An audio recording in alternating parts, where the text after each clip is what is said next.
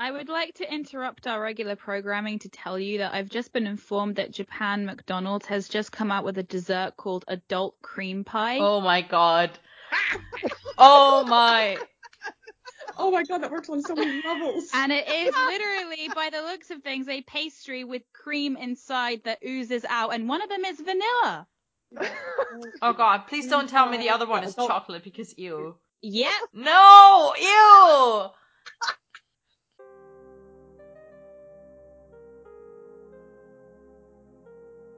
Welcome back to Merlisten Guys, a monthly podcast about BBC's Merlin, where we talk about the show, the ships, the fandom, the characters, and all kinds of things. My name is Momotastic.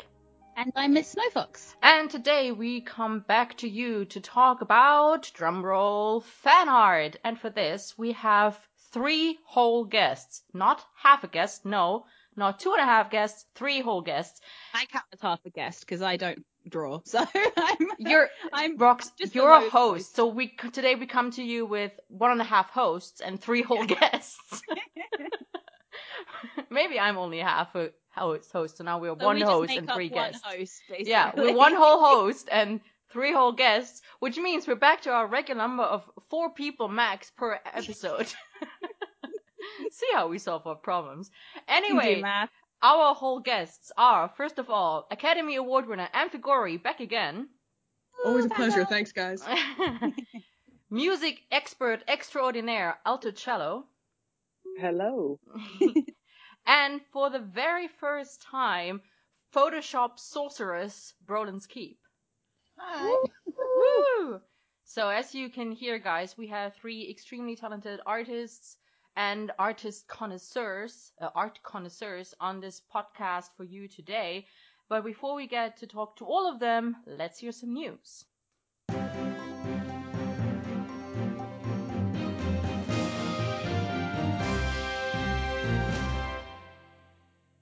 The Merlin RPF Promptacular Fest of 2020 has begun. You can leave prompts for real person fan works about the Merlin cast members until Saturday, the 25th of January. All characters, pairings, tropes, ratings, etc. are welcome. Check out Merlin RPF on LiveJournal or Dreamwidth for more information. The Merthur Glomfest sign-ups have closed, but you might still be eligible to be a Glomper, so head on over to Merthur Glomfest on Tumblr to check their flowchart and FAQ to find out more about the rules of this Merthur-centric event. January is Fanwork Comment Writing Month, so go forth and leave comments on all the fanworks you look at this month, and maybe it will help you get in the habit of doing it for the remaining 11 months of the year too. Reblogging art on Tumblr is also a great way to show your support if you're too shy to leave comments on AO3.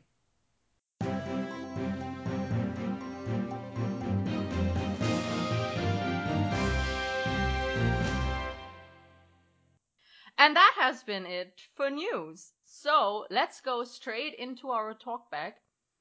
This week's comment is from Archaeologist D, who commented on our episode review of Beauty and the Beast Part 2. I don't know why I said this in French, probably to antagonize the English, of which no one is one on this podcast, because Rox doesn't count, she's Polish. Woo! Okay, so RHD says, I love this episode with the comedy. It was pretty hilarious. Plus, I love Arthur telling Merthur, telling Merthur. Freudian slap. oh my god. Plus, I love Arthur telling Merlin to escape and how Arthur looks so devastated about it. Yeah, we love a good Bradley sad face, don't we? Yes. And just we love Arthur being the good version, like he actually between like kind of the once and future queen and Beauty and the Beast, and like even up to the sins of the father and kind of beyond at the end of the Lady of the Lake, I'd argue definitely like soft Arthur that is in touch with Merlin's feelings and cares and like you know literally runs to his chambers to put his own safety at risk to get Merlin out of Camelot, who then just like instead of actually being incognito, just looks over his shoulder once or twice and like leaves. But yeah, I I absolutely love that moment. It's one of my favorites, and I love that it's in the episode. So I agree, Diane. Yeah. And then she says, Merlin shoving the armor behind the furniture was classic. Always makes me laugh. I bet Colin had great fun with it. However, we have seen Merlin doing chores before, washing the floor, folding clothes, and putting it in the armoire. That scene with Sigan in the stall where he falls asleep in the dung, which means he was dealing with horses, bringing him food, doesn't mean he's good at it though. So, okay, I think that Merlin is mostly adequate at some chores, but doesn't excel at them. And I think he only puts minimum effort into it when he knows he can get away with it. I like to headcanon that in uh, front of visiting nobles, etc., he does a better job because it's about Arthur's and Camelot's rep- reputation. But when it's just them, he basically goes fuck it. so that's that's my headcanon.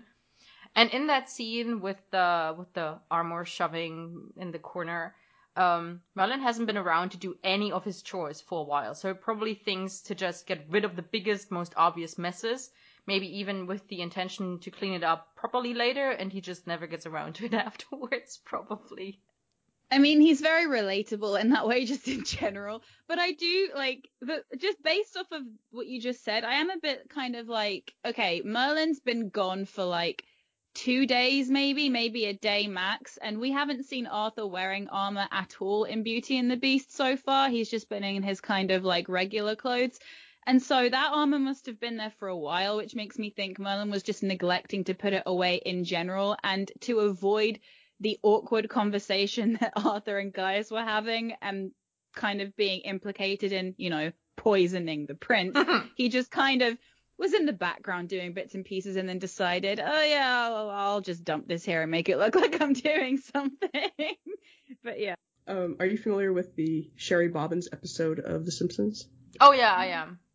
That that cut every corner song. I feel like that's probably Merlin's theme song. yeah. Also, I love you, Archie. Keep commenting. I love you. Aww. I, I literally look forward to Diane's comments so much. I mean, she's gonna be on the next episode. Spoiler. I was gonna say that I think that Arthur did probably use that armor because I think it's, I mean, to me at least, it was always implied that he has like a routine every day where he trains with the knights every day or at least every other day. So I would assume that even while an evil troll disguised as a beautiful lady is taking over his father's heart and the rest of Camelot, he still adheres to this routine and goes to training. And so he wears his armor, or at least parts of his armor. That's true. I guess, yeah, we have been, uh, yeah, like he would be doing drills and stuff. So I guess just because we didn't see them doesn't mean they're not there. But Yeah. yeah, that's a good point. Yeah. Yeah. Or he's so helpless without Merlin that he doesn't do his chores. Yeah. I mean, yeah. oh, what you mean his? Oh, yeah. So he doesn't do his training. Yeah, exactly. Yeah, I mean, who's gonna help him get into the armor, right? Yeah, we've seen that guy is useless at it. Yeah. and there's clearly no other servants in Camelot who could possibly do None. it. I mean, George doesn't get hired until much later, so He can't Yeah. even put on his own shirt. yeah. So then Diane says to close out this comment. As for Arthur withdrawing from the hug, I think he was going for a half hug, arm around the shoulder, but not the full body one that Merlin wanted. I bet Merlin misses hugs. Hunith seems to be the type of person that would give hugs all the time. Poor Merlin. He needed a hug. And then he didn't get one until he wasn't even in his right mind and servant of uh, two masters. Poor Merlin. Does anyone want to say anything to that? I think he was just gonna pat him on the shoulder personally, like yeah, that kind of half thing that my brother tries to do to me whenever I want a cuddle. like he just kind of It's like Like- I can I can see Arthur going with like an outstretched stiff arm and just like doing like two pats, very stiff mm-hmm. pats on the shoulders, like there, there, well done. I can see that from Arthur, but not so much like not with Merlin. I don't think he was gonna do a bro hug with Merlin at all in this in this scene. That's that's No. not that's not what his body language. Like if it had been another knight, if it had been Leon, maybe.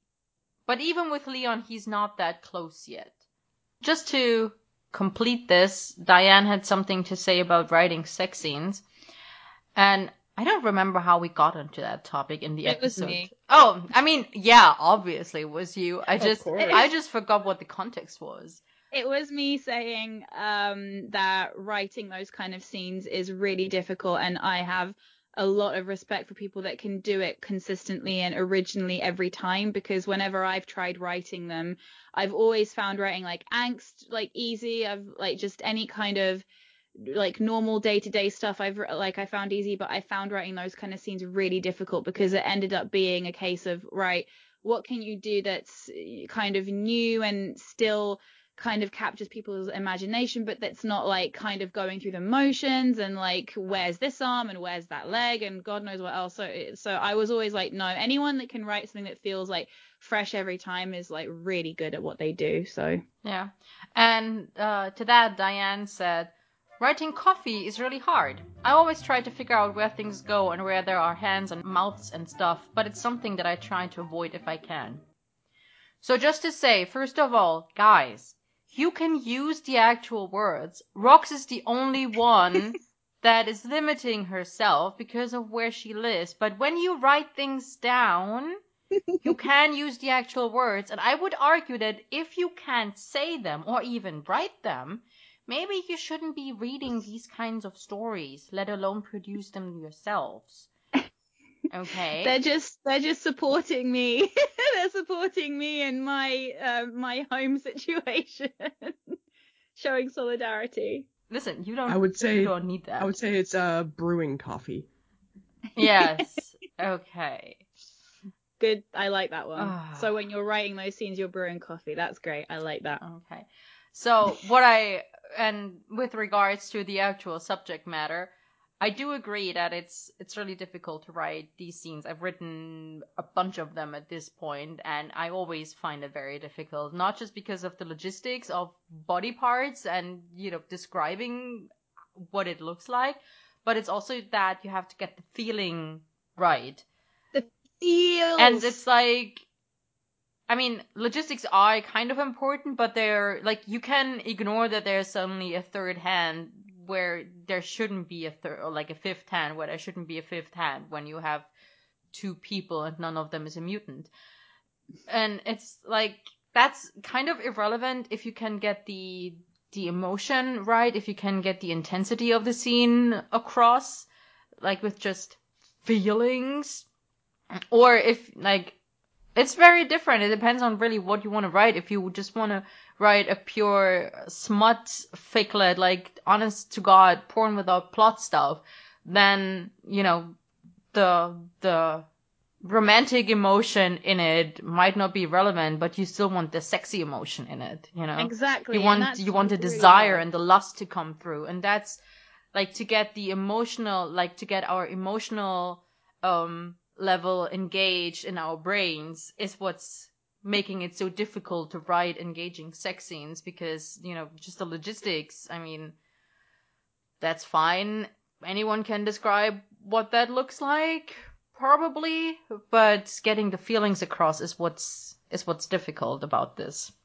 And I would argue that it's a lot more difficult to write a one shot than it is to have a scene in the middle of something that has any kind of plot. Like if the fic is basically starting from like they're starting to their ending, it's really difficult, I think, because, you know, it's, it's really, you have a lot more context if you're writing something with plot to either build tension or to uh, show the reader like what the versions of these particular characters that you're um that you're writing are thinking about each other, what their history is in the particular fic that you're reading, even if it's just like 10,000 words or something, not something that's like super, super long. But if it's just one scene, it's really difficult not to make it sound just really samey and really normy. And I've actually like whenever I've written, uh, written, not written, read something that's just one scene and it's really stuck with me. I'm always like, no, that's really amazing because you know, you're just kind of thrown straight into it and it's really difficult to get it right. Like I,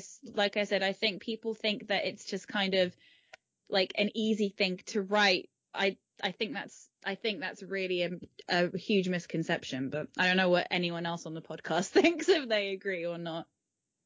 I think it's really easy to, uh, what, the point about it being, uh, trying to capture the emotion, but having to be clinical about it. I think that's definitely, I, I mean, I'm not a writer, but I can tell you that that would be really hard when you have Yeah. to to try to capture the emotion, but you're having it, and that's actually getting to the fan art thing. Um, one of those things where you, you want to convey an emotion and you have to figure out how to put it on the page. Mm. Sometimes that's super distracting to figure out how you're going to construct it, how the composition's going to come out. And it feels like it's the, the drudge work, but really, if you do it well, it does so much more for the emotion you're trying to convey if you, if you get the composition just right. It makes such a big difference in how you perceive um, what's on the page. And I, I have to think that's true for writing too, but that's, that's hard. It, you know, everyone thinks that you can just sit down and write or you can just sit down and draw it. And yeah, sometimes that happens, but a lot of times you have to put in this legwork underneath to make that happen. And then the other half is some people get really excited with using words and it gets rather purple. the whole purple prose thing of like, ah, oh, you know, there's a point where, yeah, you just kind of have to back off into slightly a different shade. Simple is best sometimes. And I think people Yeah. get really caught up in, yeah, like, like what you said, kind of making things really fancy. And what you said about the emotions, it's also connected to that because some of my favorite books, um, are written in a way that, like, if I can read something and I completely understand this particular emotion that the author is describing, but they're not using any descriptive words. They're just writing the scene in a way where I'm like, oh my God, I didn't realize that like you could actually put this emotion on the page. I've never found a way to describe it before. That's when I'm like oh, mind blown. So if you can do the same but for a coffee kind of scene, then it's then it's just basically like magic because you're like, oh well, you could literally write, oh, tab A into slot B easy. But if you can do it in a way that's like, no, like don't do it so clinically, but don't use fancy words, but make make the reader feel like they're really there. It's really difficult, and it's just yeah, it's just about being simple but creative, which is the hardest thing to do. I was going to say for the uh, again, it kind of leads to the fan art bit of what we're doing, but a special shout out to the podfickers because Aw. it's one thing to write it, but having someone read it, all those little like oh Yes. ah, and they gotta say it, and people gotta listen to it. It's like well done. Anyway, if you want to get us off topic with your comments, please leave it at our website, merlisten.paracaproductions.com. You can also just type Merlisten into Google, it should come right up. If you leave comments on our website, we will most likely respond to them on air like we did just to, I mean, not exactly like we just reacted to Arch- Archaeologist D's comment because your comment will be about something else. But in a similar fashion, we will be reacting to your comment, maybe with guests, maybe just Rox and me. You won't know until we do it.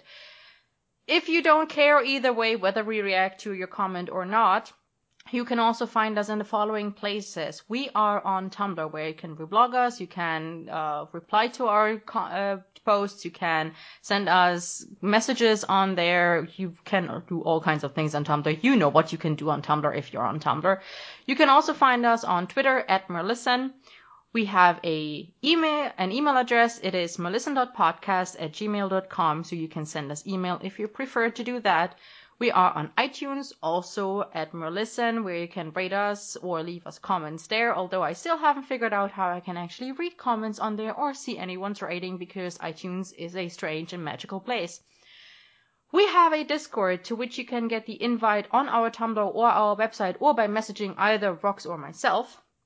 We have a Merlisten bingo, which you can play along while you listen to us with many of our most popular catchphrases and often discussed topics. It is a lot of fun, I'm sure. I haven't played it myself, but I'm sure other people have fun playing it. Amp, is it fun to play Melissa bingo? Extremely. There you have it. We even have prizes if you get a bingo. You can find out all about that on our Tumblr as well. And last but not least, as of I think the end of last year, when did we start Ko-fi? I don't remember. Sometime last year. We now have a Ko-fi account where you can leave us tips for what we do here. So if you want to support us financially in any way, if you want us to just, you know, leave us a little tip, a little thank you, or a little encouragement, then you can leave us a little sum of money on Ko-fi, which Rox and I then will share amongst ourselves. Don't worry, Merlisten will always remain free whether you donate to us or not. You will always be able to listen to our episodes for free. We will continue to produce them for free. You don't like you don't get any bonus content for giving us money. Let's just be honest about that. However, we will be immensely grateful to you for showing your appreciation in a monetary fashion for all the work we put into this podcast. We have an extra spring in our step, shall we say? Yes, and joy in our heart, and a I mean, song on our yourself. lips. All of these things. I think I covered all the places where you can find us and give us things like comments and money. Twitter. So let's move on to a much more interesting topic, which is Brolin's Keep. Hi. Hi. You're on our podcast for the first time, and that means it is time for fandom history. Random history. Oh, yeah. So, Rue, please tell us when and how did you get into Merlin? Sorry, that sounded really not the way I Aw, intended. yeah. How did Oh yeah. when and how did you get into the Merlin fandom? Thank you so much for the North Americans for being as trashy as me. Listen, I realized what I said the moment I said it. The raven-haired boy. oh my god, we're only like half an hour in. We've gone on topic off topic like six times already. Whose fault is that? Shut up. Okay, so um, it was a sunny Saturday. Saturday? Yeah, Saturday morning, like a German TV morning program in 2009, and um, they aired the first uh, season of Merlin. And I don't know, I saw the third episode or something. And first I was, huh, what's that? I watched it. When it was over, I ran on the internet to find the rest of it. And they aired um, episode four. The next wa- uh, was the next I saw, and yeah, that episode does you in. So then I had to get the um, the rest of the show, and I watched season one probably in one day, and um, season two had just finished airing in the UK. I'm not sure, um, but I watched it uh, shortly after, and then I was hooked. I went on the internet to find some fan fiction, and yeah, yeah, of course, yeah, and that's how I got addicted to the show. Um, then I found an old, by now it's old, but uh, at that time it was the like top um, life journal blog about Merlin. Uh, by I don't know how to pronounce her blog. It's Gelak Ross. Oh, Gelach Rose, I yeah, think. Gena- uh, exactly. Yeah. And she had like everything, every interview, every behind the scenes, and I spent weeks on her blog. Yeah, and in 2011, I found my way to Tumblr, and that's pretty much it. That was the end of it. Or the start, depending on your point of view. Both. the beginning of the end. Ooh. Yeah. All right. And so, I mean, obviously you're a, an artist. That's why you're on this episode today. So tell us a little bit about what you do in fandom. Um, as you mentioned, I uh, run my blog on Tumblr, Berlin's Keep, since 2011. Just as I said about Merthur, the show, the actors, and I'm yeah doing some fan art. Not so much recently because real life and stuff came up, but before that, yeah, um, I partic- participated in like uh, feasts on Il- on LiveJournal, after Camlann, what's the other one? Um, reverse. I like that so much because you as an artist, you can like choose what you want to do, and then you have a poor, you have to find a poor writer who has to deal with your shit instead, uh, instead of the other way around. Instead of the poor artist having to deal with the writer's yeah, shit. exactly. Yeah, that's fair. Exactly. Yeah, and now I only sometimes post my stuff on AO3 and trying to leave comments on it many fics as I can, but I suck at it. I'm sure Yeah. you don't suck at it. Nah. It's always like a cute or wow or just a bunch of emojis or something like that. I mean, that's that's a lot more than other people leave. And also, Yeah. that's just a very genuine reaction that authors like to see. Like, if if an author made you inco- incoherent to the point where you just basically key smash, that's like a big compliment. That's like, okay, they are lost for words. I did a good job. I hope so. Yeah. I mean, that's how I feel about them, so. Okay. Thank you very much for this lovely introduction of yourself. My pleasure. So that means now that we're all acquainted with each other, some of us more than others, we can finally talk about fan art. And this is probably going to be the part where Rox and I end up being mostly the interviewer people. Like this is where we merge into one whole host instead of being two separate beings. Because this is your time to talk and we'll just be prompting topics for you to talk about, maybe throw in some controversial opinions to get you guys discussing. So, first of all, the big question. What is fan art? Well, Do you want me to say what I wrote down? And then you can all disagree with me. sure. You're wrong. Listen, yes, that's exactly the kind of comment I'm looking forward to. Okay, so when I was thinking about, okay, what is fan art? I figured that technically anything we fans create for our fandoms is, you know, fan art because anything creative is considered art, you know, art of writing and the art of all kinds of other things. So it's all art. However, when we, and not just we in the Merlin fandom or we on this podcast, but we as fans talk about fan art, what we mean is like visual art that's drawn or that's created in Photoshop or, you know, anything we, we look at, like graphics, paintings, manips, all these kinds of things is what we think of when we say fan art.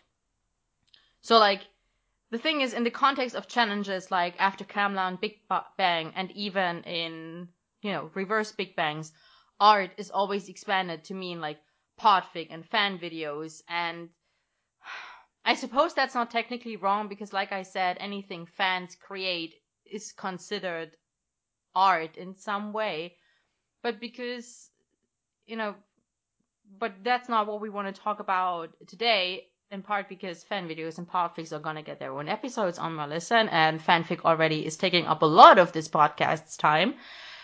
So what we are talking about today when we mean fan art is what I said earlier, it's visual art. I appreciate the, my the distinction. Um, I do feel like podfic and fanvids do get left out.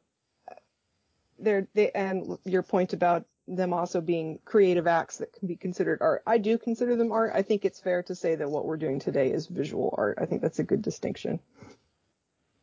I agree. Same. I'm I'm so glad when I say things that other people agree with. Doesn't happen Aw. that often, so this is a special moment for me. We're just yeah, here I agree with you ego. as well. Yeah, I think that that's fair because when you go to an art gallery, you don't. Ex- I mean, look, I think when we talk about art in general as kind of entertainment and things that are creative, even in life, we have two different versions of what we mean. We mean art in general, which includes all creative endeavors. But when we go to an art gallery, we don't expect to see films being screened there necessarily. I mean, I wouldn't say that because I have been to galleries and exhibitions where video installations were part of of the of the entire exhibition and they were an, an important part of it.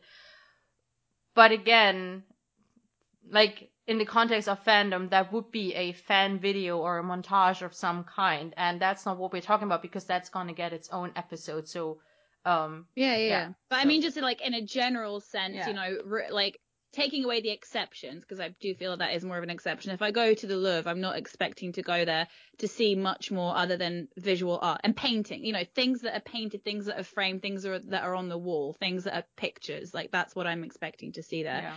Even though it does, like art does also mean films and sculptures and I don't know, uh, jewelry and, music. pottery and music, all sorts of things. Yeah. Yeah. So yeah, yeah, anything. But I think, you know, so it's the same for fandom as for real life. We have, you know, both versions are correct, but we use them differently. And when we say the word fan art, I mean, we have a word for fanvid, we have a word for podfic. I think everyone who is relatively intelligent understands that that is creative and artistic. It's just that when we say the word fan art, we, yeah, we mean visual art. Well, on the whole. Exactly. Does anyone refer to fanvids as fan art? I don't think that would be correct. Like, no one would I understand what they were talking Like I said, in the context of like Big Bang challenges and, Yeah, and the likes, yeah, fan videos are considered the art form that you Yeah, can yeah, that you can choose fair. or that can be paired with your with your other work. But eh, it- that's that's just why I wanted to bring it up. It's just to to talk about how you know while everything that we fans create is art, there's a very distinct haha image in our head when we say fan Mhm. art. Like Yeah. there, there's a very like it's almost like it's a definition. It's like when you say fan art, you know what everyone means. It does like when you say fan art, you don't think of podfic as the very first thing, or fan videos, or cosplay, or all kinds of other things. You think of visual art, and I just wanted to, you know, talk about that a little bit. If I commissioned someone to do a piece of Merthur fan art for me and they did a fan vid, I'd be like, what the fuck? Oh, like, do you know what I, I mean? I do want to just get a quick shout out to at least one um, musician that I know creates original music for Yeah. Merlin, and that's Genuine Feather. Woo! She actually did a remix of one of my earliest Mer- my earliest Merlin piece. She wrote a piece of music for it, and it's amazing. And for um, Pen Rabbit's Harmonia Mundi, she did she wrote theme music for the whole thing. yeah. It was incredible. That's absolutely incredible. I just I just want to get a shout out for for the musicians out there that don't have a peg to put their you know there's there's no place to put their That's true. That yeah. It's not visual and it's auditory and and it's totally off topic but I did just want to have a shout out to No, them Thanks. Thank you very much. not many of them and they're incredible. Yeah, and I mean, I say it every episode in our credits. Sidesteppings has also done original music for Merlin things in the past, and of course they did the our Merlisten theme song. They composed that for us. It's an original composition in the style of like what we think like Merlin's music is, like the show music is, but still it's completely original for our podcast. So I feel like we're acknowledging that fan art encompasses all of these mediums, but that today we are focusing on uh, the visual, like the manip, the manips and uh, drawings, gifs, and photo montages and stuff like that. exactly, that is very correct. That is exactly. So just so you're not like, as a fan artist, you know, maybe you're a fan vidder, like, oh, they're talking about fan art. How dare they not Yeah. talk about No. vidding? That's Like, no, we know, we know, We know. It is. We have an episode on vidding coming Yes. up, so it's gonna be fine. Yeah. Okay, so now that we've got that out of the way, what that this is more where we go into the more interview style part. So what resources do artists use or need? I mean, obviously it's Merlin's different. Yeah, I mean, obviously it's different for the different types of art that you produce, and this is where you come in. Our oh, honestly, we should probably talk about that a little bit. Um, like what kind of arts you each create. Maybe let's get that done first, so that the listeners know from you know what corner of being an artist you guys are talking of. So, Good idea. um, Amp, why don't you start? Um, mostly I do digital art. I can do traditional if I have to. Uh, I have been doing GIFs and um, manip, like the photo manipulations. And I've actually done some minor visual effects style, like, yeah, it's a hard one to explain, but I, I've done GIFs that have been sh- photoshopped with like I, I gave Arthur Wolverine claws in one. I made Merlin blind in one. Uh, using some of my real world. I was about to say that's your that's your actual job, and you're applying it Yeah. to fandom, which I always love when people do that. Yeah, I did a I did a face replacement on I put Merlin's face into like uh, a Generation Kill video uh, clip I think once. It was pretty good. Uh, yeah, so um yeah, traditional uh digital uh yeah, everything. Everything. Okay. Cello, what about you? Uh, well, I was, I don't want to say I was trained in traditional, but I, I was. It was kind of informal training. Um, digital literally didn't exist when I first started making art. Um, like it didn't. The whole idea of a Wacom drawing pad was, it was still, you know, Star Trek.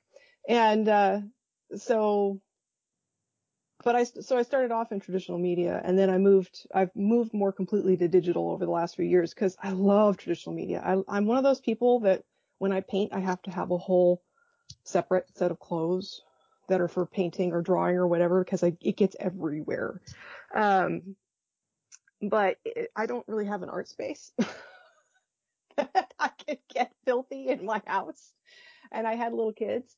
So I moved to digital and that's been good. There's all kinds of things you can do with digital that you cannot do with traditional. The control X is my, actually, excuse me, control X is good occasionally and occasionally it's like, no, bring it back. And then control Z saves me. Um, but that's, that's been interesting to transition. But if you, if you handed me a bunch of paints and a canvas, I'd be quite happy. If you handed me a cup of coffee and a, and a watercolor brush, I'd be happy. Um, no pun intended. Uh, I, Subtext to see, that one. I, wa- Sorry. I wasn't even thinking of that, and then you had to go and make it dirty. I was. Sorry. so anyway, I, I kind of I kind of approach digital art from more the traditional art perspective. Um, I think that's sort of how that informs Yeah, how. I work with that. And finally, Rue. For me, it's completely the other way around. I like draw one doodle or something for a friend a few years back, but everything I do is practically edits, uh, GIFs, manips, something like that. I haven't really drawn something by hand, so I pretty much rely on other, um, yeah, pics from the episodes or other photos that I can use.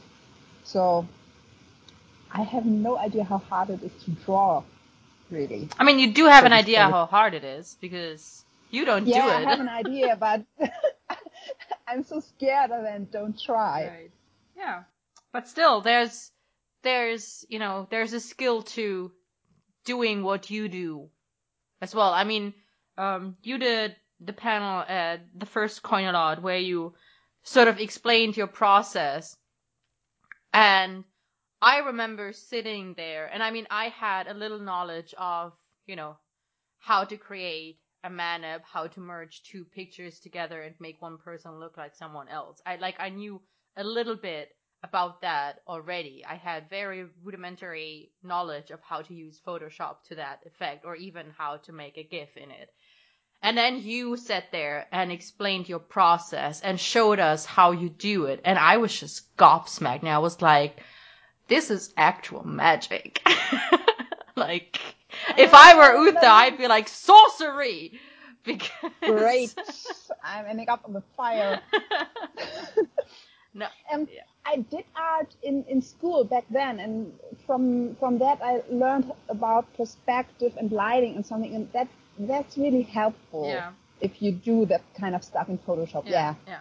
I mean, just to be clear, I think all artists are magic. Like, honestly, whenever I tag art art somewhere, I always think like this is magic, because art like visual art of that level is just something I can do. Like I do, I dabble a little bit with like um, podfic covers, which is honestly the only visual art part in podfics that you have is like when you make cover art, and I make that, and that, you know, I I would say I'm decent at it, and but like still, people who actually do art and have done it for a while and how like have accomplishments and it's just like for me it's like it's all magic. It's it's like wow.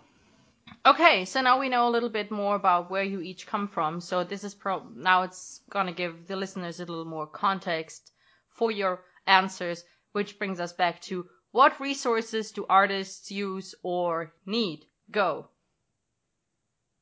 Good references. Yeah. And Merlin's lots of time and patience.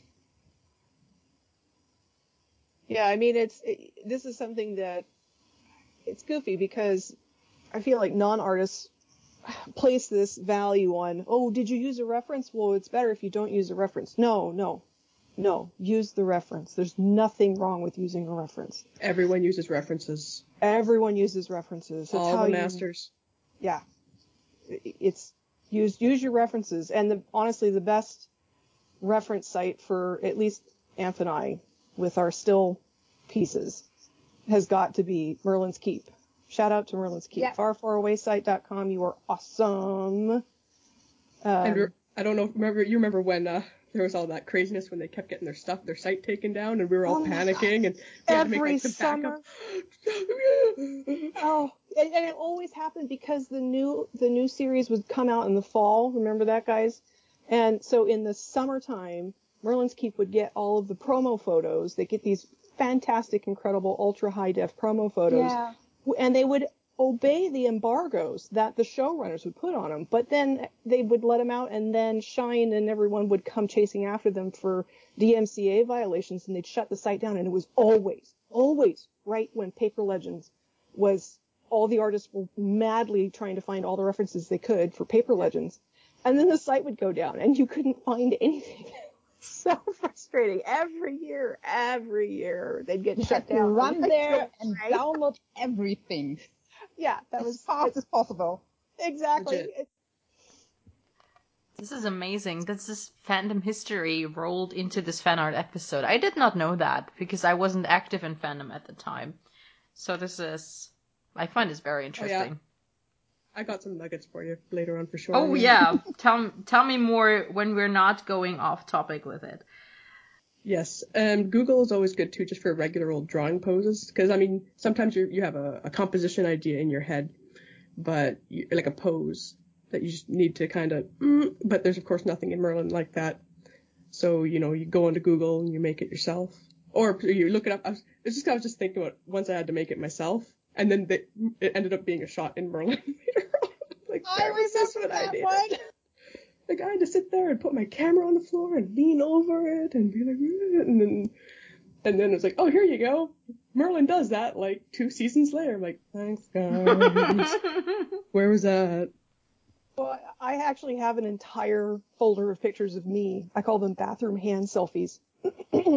Oh yeah. It's just for hand poses because you can never. There's reams and reams, pages and pages, folders and folders of, of hand poses on places like DeviantArt.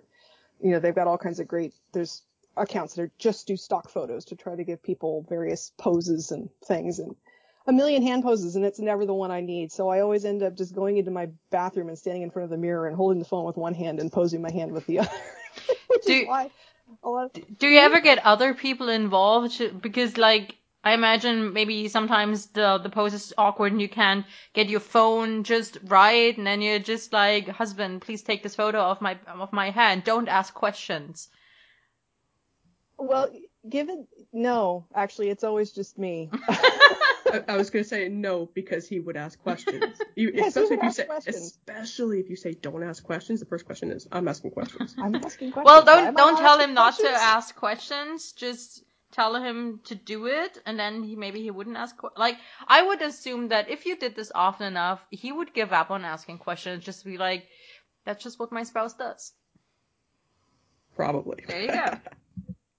You know, I actually I don't know. you could make it a project with your kids and be like, honey, take a picture of mommy. But only of They- mommy's they- they- hands. They're, they're big enough to get it. They they know I make fan art. They think it's cool. They See, they would help. probably, but usually I'm doing this while everyone's out, Right. so Okay. it's just me.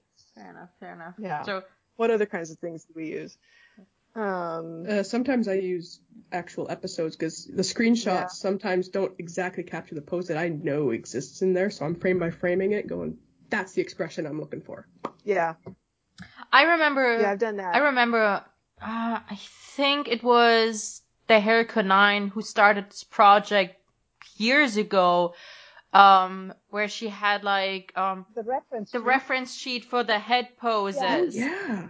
where where uh she was just accumulating pictures of Merlin and Arthur's or like Colin and Bradley's heads in different like angles and it was just going to be a reference sheet for like just what their head looks like in I don't know 30 different angles or something. Did this ever get finished this this reference sheet?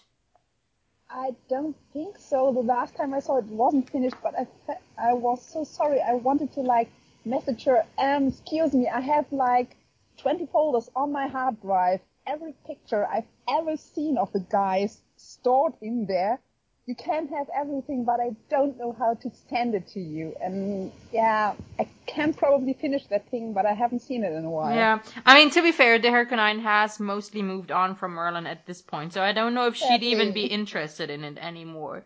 Um, but yeah, I was just, that just popped into my head as far as references go, because, If I recall, the only problem with that reference is that for the left hand side to the right hand side, I think some of them they just flipped them over. Like Yeah, they just they did a, and that doesn't account for like Arthur's part, his hair part. yeah. It's also like, So like now his parts their, on their faces aren't symmetrical, so, Nope. that. yeah, but still, it was a great idea. Like, I feel like that's a, Oh, that's a good thing to really crowdsource as well.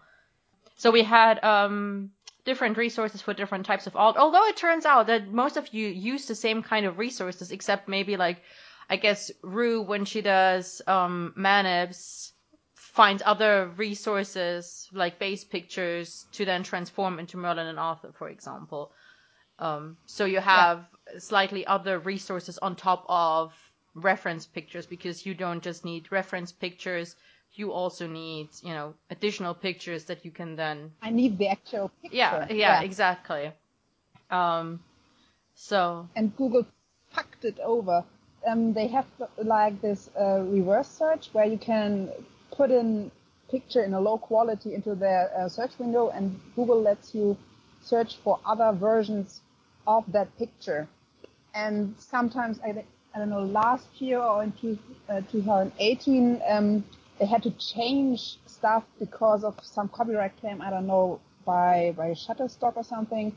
And now they are not allowed to show you every ver- version of every picture, but only uh, um, link you back to Shutterstock. And it's so frustrating because I can't find any real um, high quality pictures sometimes because of um, they cut Google's wings. yeah ugh capitalism i, I hate guess it I have a question because I can't I can't see it in the script, but please forgive me if it's in there. I I just kind of quickly uh, skim through. But um, what in that case, going off of what kind of Rue has to do in terms of finding like an additional image, but also this just goes for any artist whether they have to find an, an additional image or not. But how do you go about deciding what you want to create? So, you know, for example, Rue, you're going to have to think of, you know, the real life, I guess, situation you want to put Yeah. them in and then Photoshop. But even if you're making something completely from scratch, like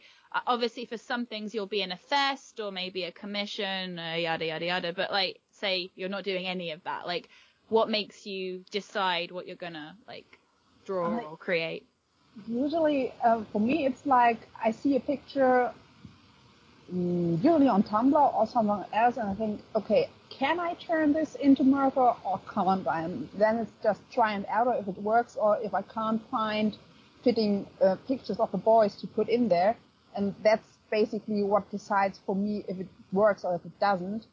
And I have like uh, a side blog where I just put everything that I see, and when I have time, which I don't anymore, to do something, I just scroll through there and pick something I'd like to do.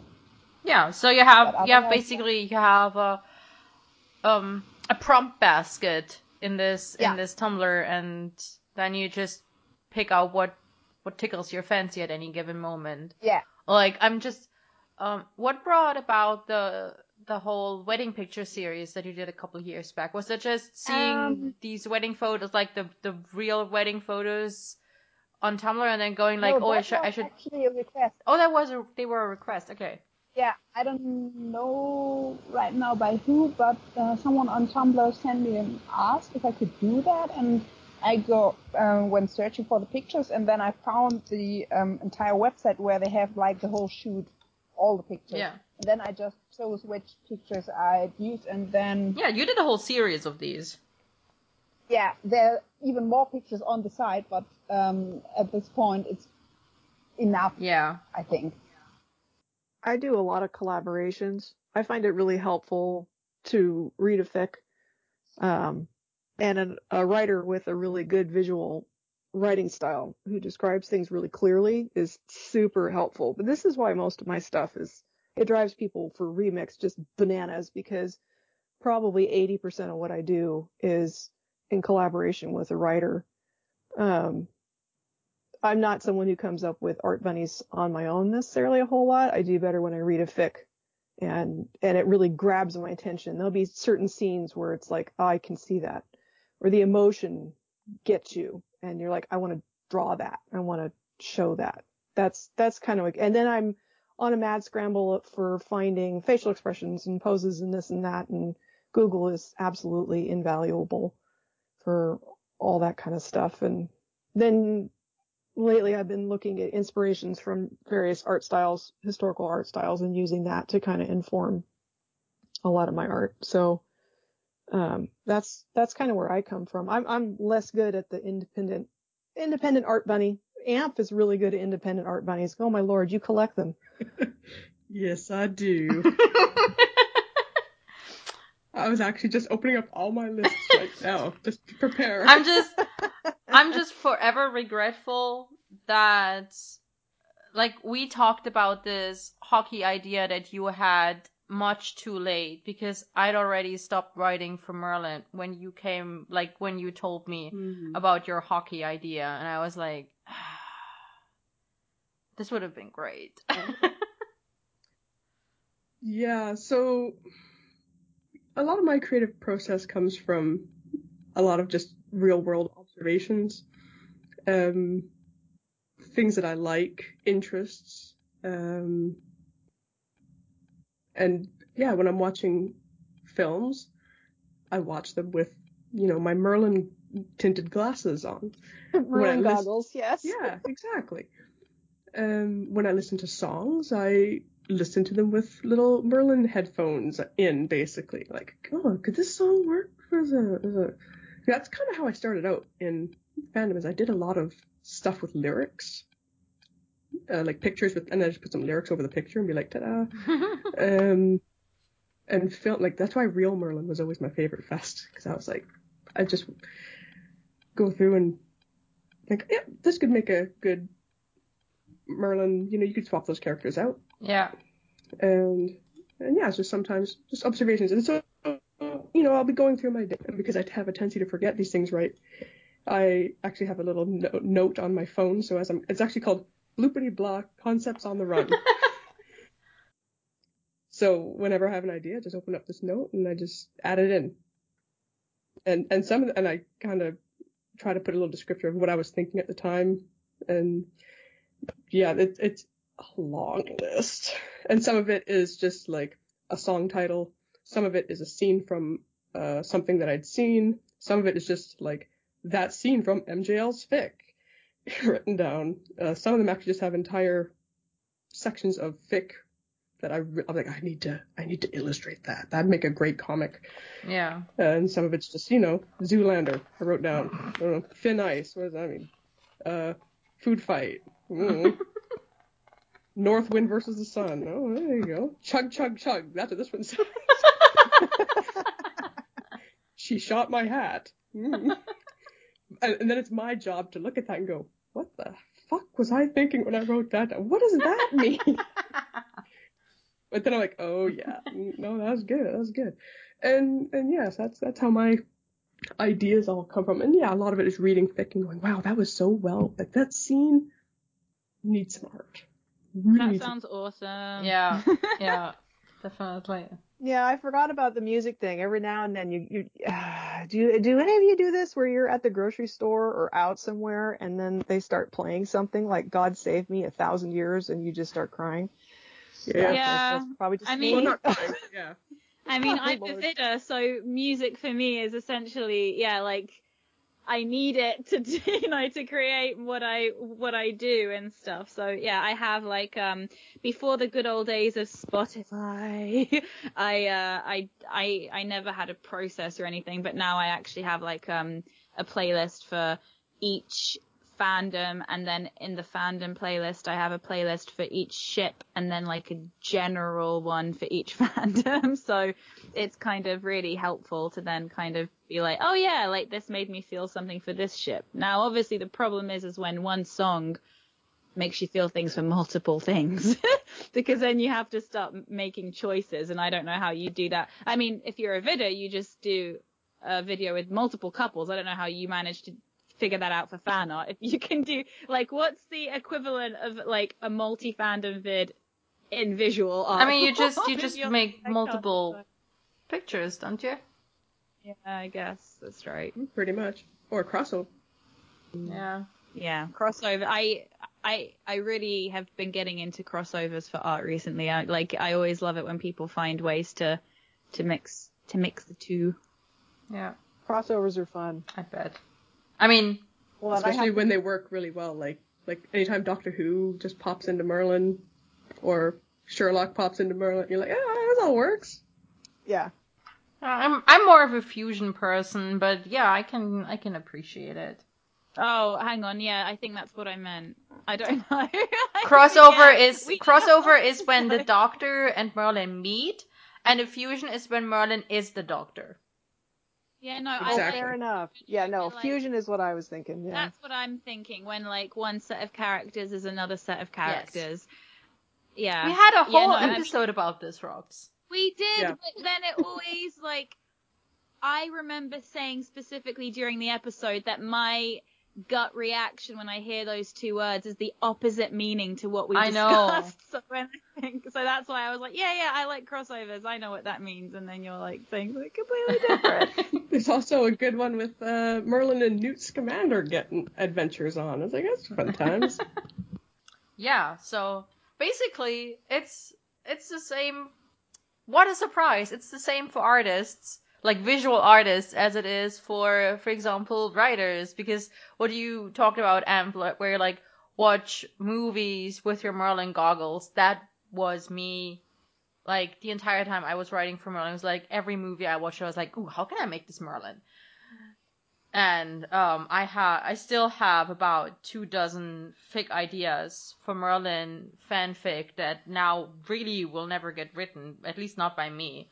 Um, so the the document really is titled "Fics I'll Never Write," or sorry, it's called "AUs I'll Never Write," and at this point, it's true.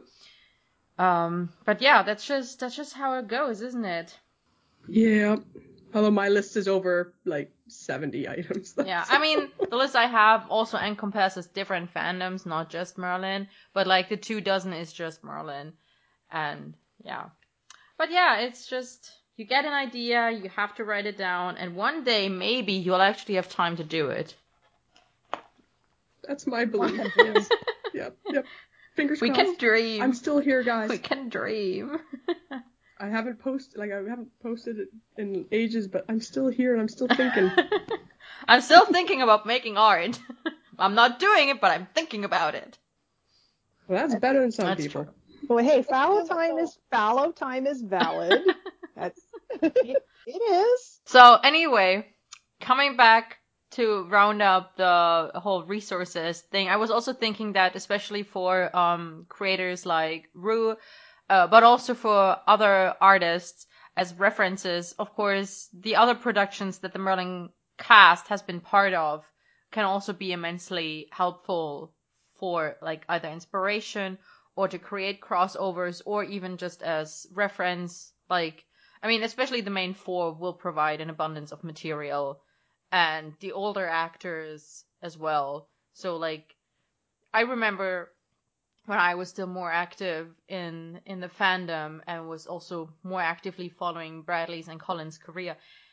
Literally any time Bradley or Colin come out with a new project and there is pictures or even better video of it, the Merthur shippers cry of joy can be heard from the heavens because the GIF and graphic makers will turn them into new AUs.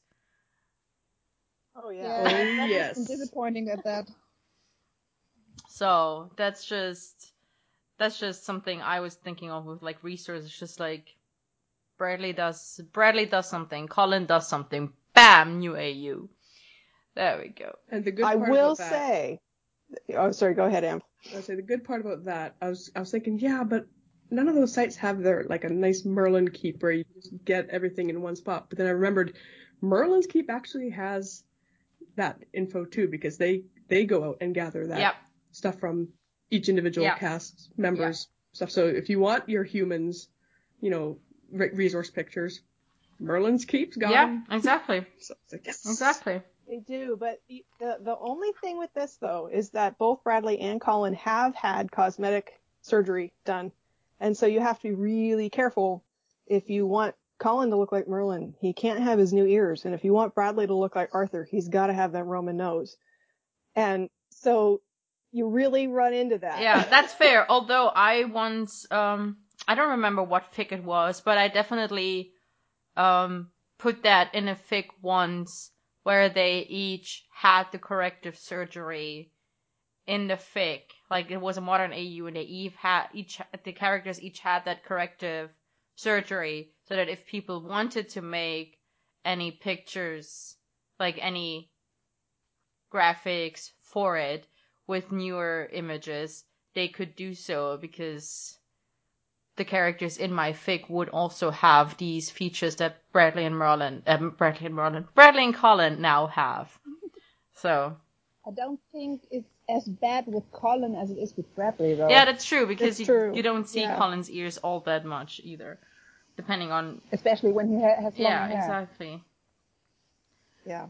And with Bradley, you just have to be like honestly, just be hand wavy about it. Like I would honestly. Yeah. I mean, it's just that's just what he looks like now. We'll have we all have to deal with it, and Yeah. like that's probably the least like the the the least of my problems when I were to make if I were to make a graphic about it. It's just like who the nose isn't exactly right. It's like there's a billion other problems you might have with that manip, and the nose is probably the last one. Yeah, I Oh, think yeah. it, it's only obvious if you have like um, a gift set or a set of um, graphics where there are different noses in different pictures. Like when you mix them together, then it might be a bit obvious, but if you don't mix them, I don't think anybody cares. Yeah, and I mean, even in some cases, you can't even explain it away if it's like, um, if you're mod, like if you have a canon author and a modern author, and the modern author is a reincarnation, he could just be reincarnated slightly different, or you know, yeah, he could just be reincarnated slightly different from canon author, like.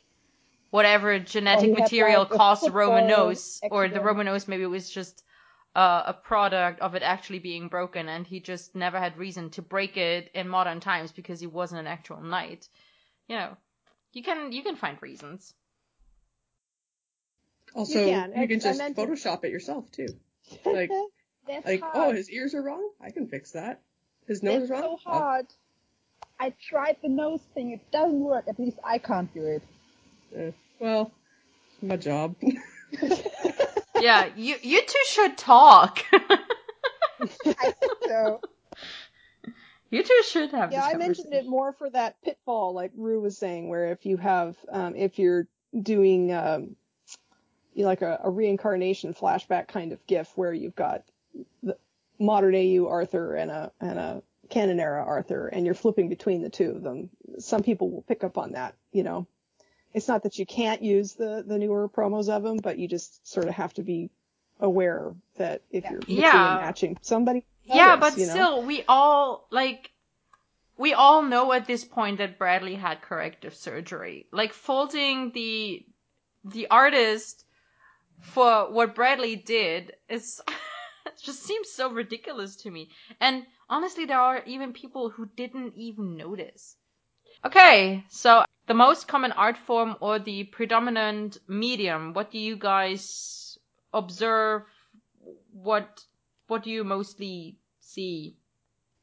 On Tumblr these days, mostly um, Lau and Mary Louise drawings, I think. Okay, so That's what I So- see.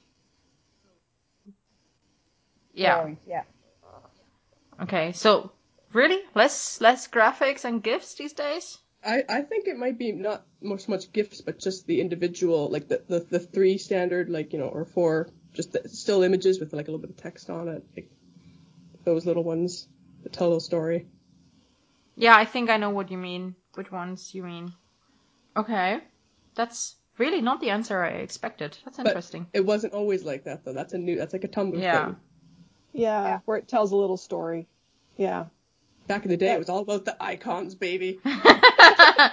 Listen, icons, apart from being actual, you know, visual art, were had a whole other layer of being an art form because you communicated through these icons. Okay, live Mhm. journal icons were Yes, not just art; they were also a means of communication. I know because I paid for extra space, so I could a hundred could have a hundred of them to express very Same. many different emotions and you know words. It's ah the good old. I really miss that. And They they were the emojis of They live were! they were. They were, and it was so good. Ugh. I had whole conversations just through icons. It was amazing. It was one of the first pieces of uh, fan art that I saw for Merlin fandom. Like, not that I saw, but doing research for this, uh, I went way back into like the 2008 uh, September 23rd. I think was the first gift. Or the, no, it wasn't a gift. It was it was icons on the Merlin X Arthur community. The very first things it was like four four icons from the first episode. Like immediately, they didn't waste time. They were going hard. I mean, gotta go. It's it's important. Like you had to get those icons done. Every like everyone was gonna be a fan of that, and if you want were one of the first people to make icons, chances were that the majority of the then existing fandom would be using your icons because yours were the only ones that existed. That's so right. yeah, that's very legit. Okay. So then I have question of where and when to post. So I have this Um. um let's see what I I'm gonna let Cello fi- field this one. Oh, the dilemma of when and where to post. Not so much my- the when, but the where. Girl, how many accounts you got in different places? Oh, it's crazy. Are you, are you shaming many. cello? Is that what I'm hearing? no, I'm fascinated at how much, like, wow. It, it- yeah, and I yeah, and I, I I I resent them all. You know, honestly, I resent having to have them. But if I don't grab it, somebody else might grab the name, right? So I just have a presence so that I'm there. Right. Um, but it is interesting because I'm where am I? I'm on LiveJournal, and then I moved to Dreamwidth, and somewhere along the way, somebody was very kind and gave me an AO3 code, and so I had an AO3, even though they still do not host images. Yeah. So frustrating. Uh, DeviantArt, which is dead. Oh my god, so dead. But I put things there just because it's free and it's an art hosting site. And then recently DeviantArt stopped making it possible for me to to use them as a hosting site for my images, which AO3 still does not host. So I had to find an independent site. Thank you very much, AMP. Um, and Albie Mangroves. Bless you both.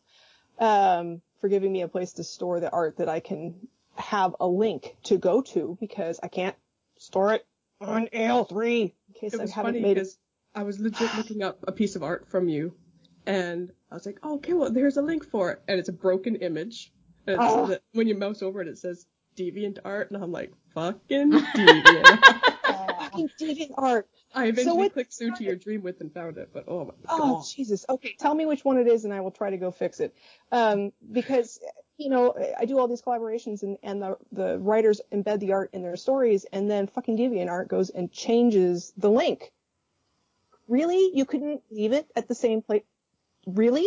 I mean, you're supposed to be an art image hosting site. That's your whole function. Yeah. So, uh, I have a Twitter, I have a Tumblr, I have uh, a Pillowfort account. What else do I have? I'm sure there's Instagram. I have an Instagram, but I never post art there. And I don't post art there because Instagram's associated with Facebook and Facebook is grabby hands about anything you post on it. They say it's theirs. And I refuse. I will not, Yeah. will not put my stuff on anything related to Facebook. I'm just not. Yeah, that's fair.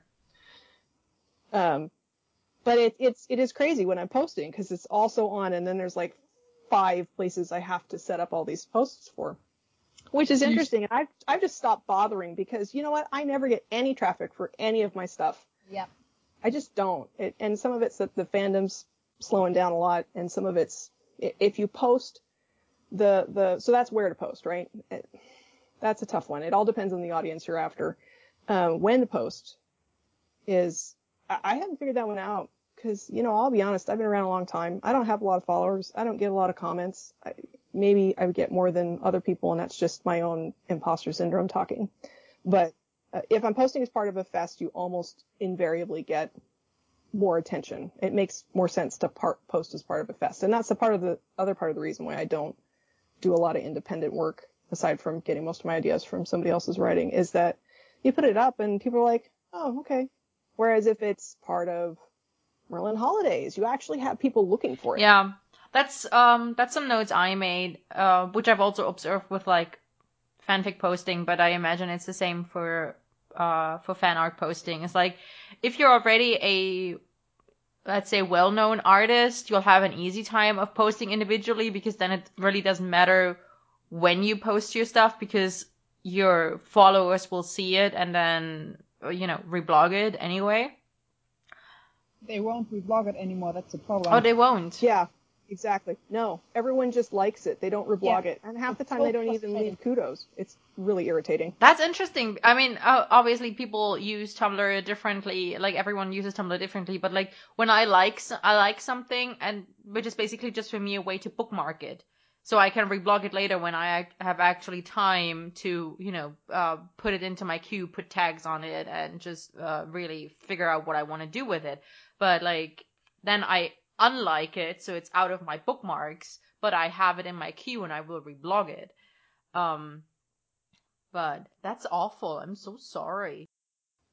So I, I did want to say that that one thing that does save you in the the individual posting field is uh, rec blogs like Merlin Arthur. Mm, yeah. um, is really helpful. But caveat to this, which I'm sure is another subject we're going to talk about, is if you're pairing in your, or you don't have a pairing, if it's a solo, if it's just Merlin, if it's just Arthur, uh, or it's not Merlin and Arthur, you do not end up on that list. I am not shocked at all.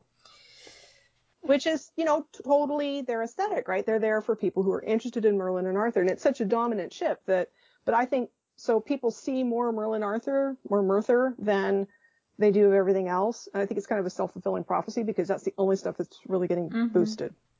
Yeah, but that's also like the you're better off posting in the context of a fest or as a collab with someone else is also true for lesser known artists, even the ones who do create Merthur art, for example. Um, because I feel like, I mean, you might get more exposure as a Merthur artist, but I think, um, because of the amount of content, I mean, even though this is, you know, a like a relatively small fandom that is slowly but surely declining in activity over the years, you still get a lot of, or relatively a lot of, um, artist content. So there is a chance that things just get lost, either because people don't know how to tag it, so it will show up, or because Tumblr doesn't like it also depends on how people use Tumblr. Like not everyone actually looks at the tags in the way that it helps you to track tags. Some people will just, you know, use the Tumblr app for whatever reason you wanted to do that. They might just use the Tumblr app and then rely on the algorithm to show it what they want to see, and then they might not see the lesser known artists.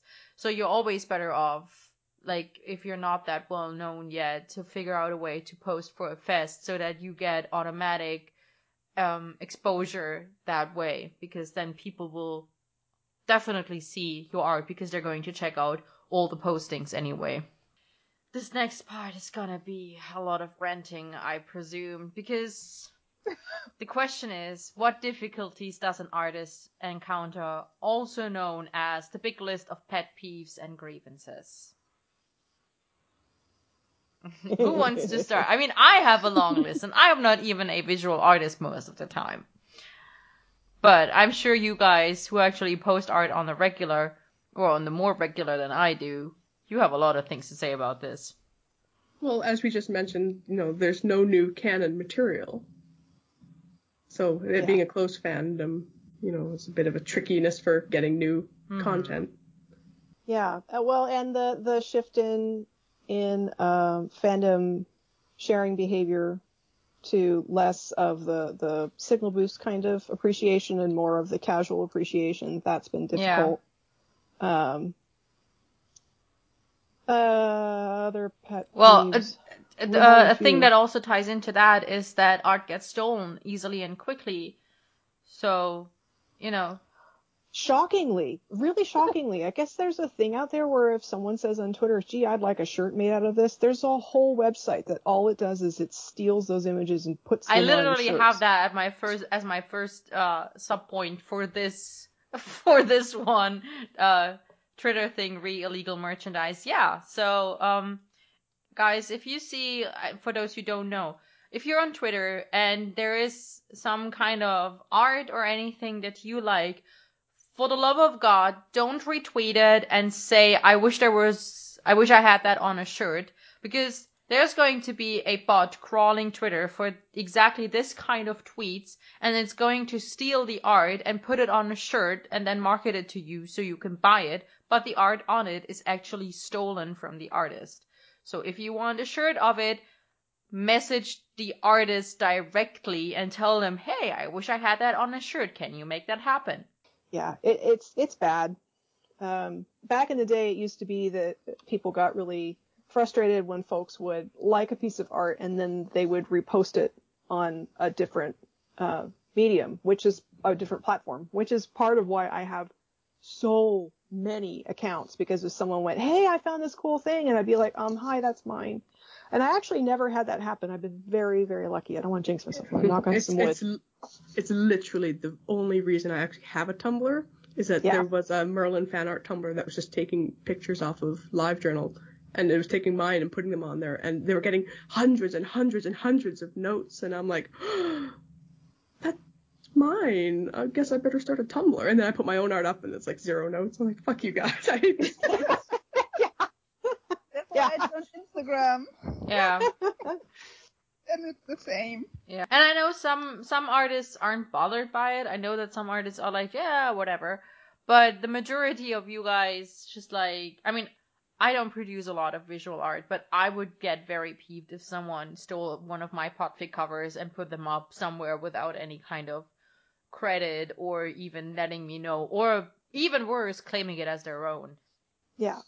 That never happened to me. I thank God, but uh, I don't. I used to didn't care when they put stuff on Twitter or on Instagram because that's a mess. You can't control anything that's going on there. But I still get uh, pissed when they do it on Tumblr because that Tumblr is where I am posting my stuff, and that's just frustrating.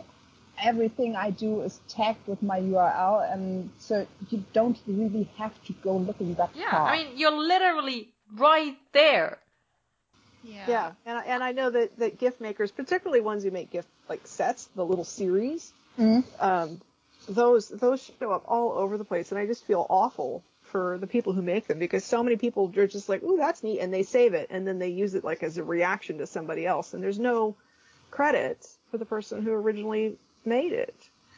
It's, I think like Rue, um, like I don't obviously like draw or anything and like I but but I do post like cosplay pictures to Instagram um and I think that if if I was posting like for example straight to Tumblr like Rue does and say like I was drawing something and you have the platform to reblog obviously if you're reposting then that is really shitty because yeah just reblog it like don't repost it. But I don't like I can't see myself getting upset if, for example, someone took something of mine off of Tumblr, which was the original source, and I hadn't put it anywhere else. Like that was the only place I'd put it.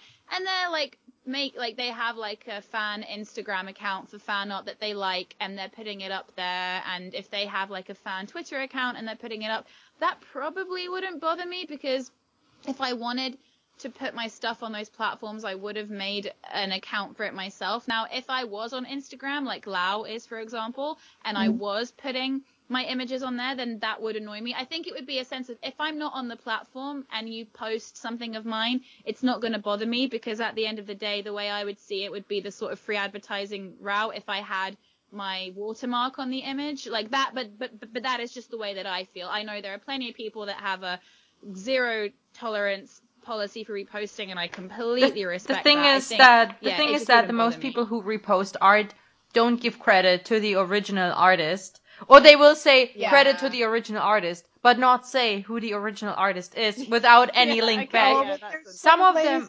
I couldn't figure it out. Oh, you can do some, a reverse lookup, which some was, of I them, know some of them everyone. even will go as far as removing the watermark, so that you don't know who the That's original the artist is. No, that's stupid. And that's absolutely there's, ridiculous. There's just no excuse and for that. so I, when I reblog art on Tumblr, I always try to go back to the to the source, if that's at all possible. I will sometimes reblog um, fan art, like art compilations of an artist who isn't on Tumblr, but where there is proper credit in the caption of the of the post. So like I have in my queue currently a beautiful set of Sailor Moon fan art where the where the Senshi like I have a lot of Sailor Moon fan art in my in my queue yeah, at the moment, but there's one coming up in about three or four weeks. Um which is a compilation of the of the sailor soldiers and they're all wearing military style um parade uniforms and it's so gorgeous. And this artist is not on Tumblr at all, but the post is um, properly credited with a link back to this artist's website. I checked whether the artist is on Tumblr or not, and they're not on Tumblr. I couldn't find them anyway. And it's just, um, this is where I'm like, okay, I will reblog this because this artist needs to be seen by other people. This post is properly credited. I can, I can let this go.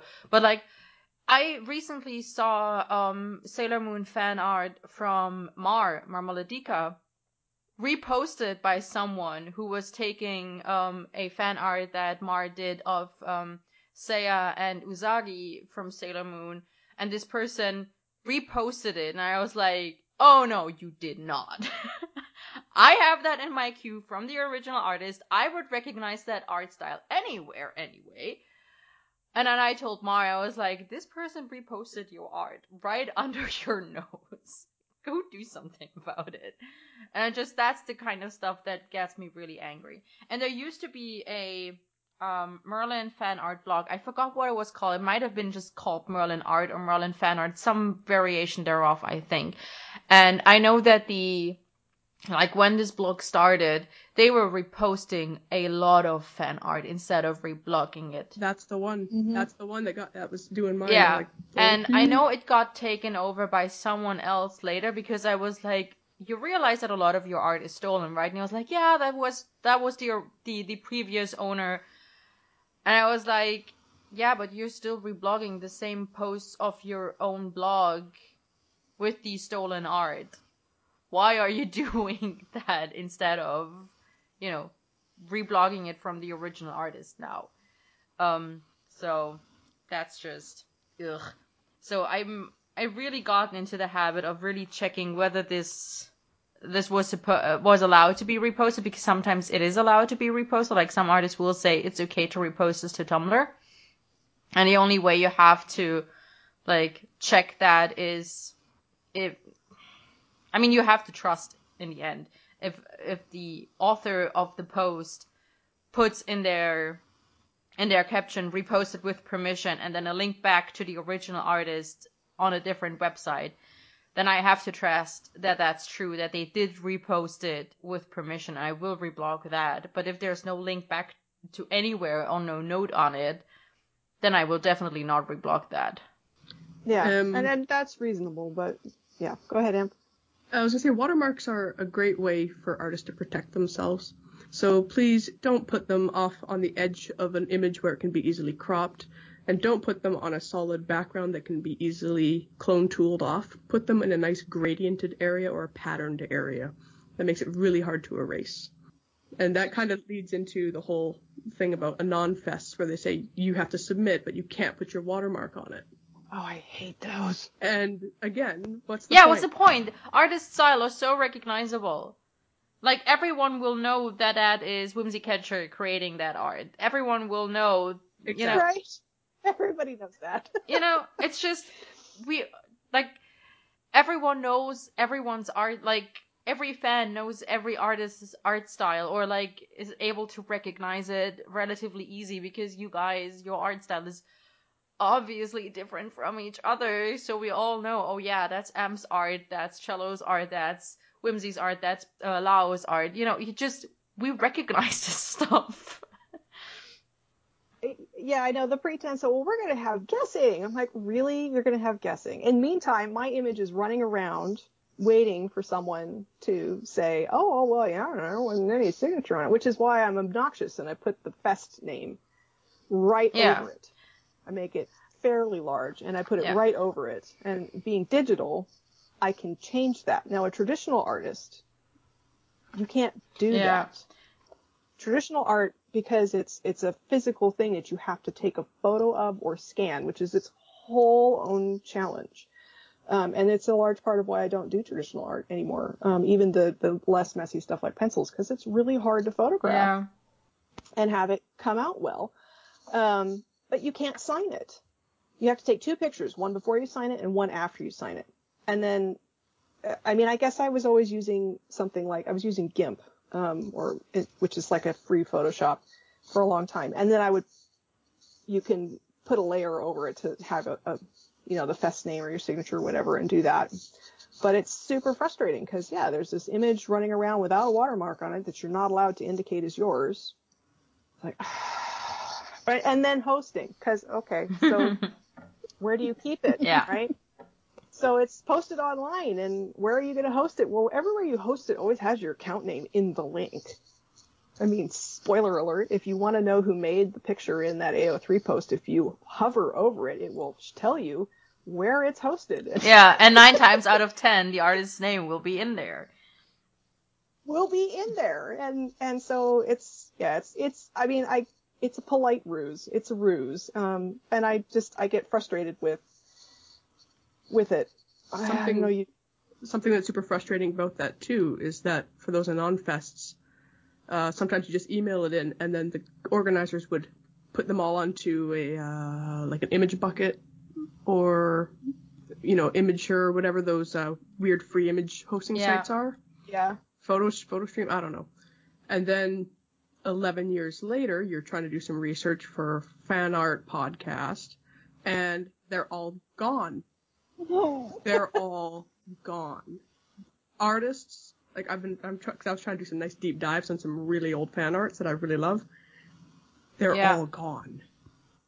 And I'm like, well, and see this goes to this is my pet peeve about ao3 it's meant to be an archive and i love that because that's what happens when you have it in a non-archive thing and it's on PhotoBucket or Imgur or one of those, or DeviantArt, which changes the links, um, or the account goes inactive, the thing I love about AO3 is if for whatever reason you want to divorce yourself from the things you've made, you don't have to destroy them. You don't have to remove them. You can just orphan them and they'll be there forever. But you cannot do that very effectively with art because somewhere someone has to keep hosting the image. It's not on the archive. The archive isn't maintaining the images. And so it's not really an archive for art at all. And there's all of these things that are out there that really deserve to be kept as part of the fandom history, and there's nowhere collected to keep them. There's no collective fandom history for art.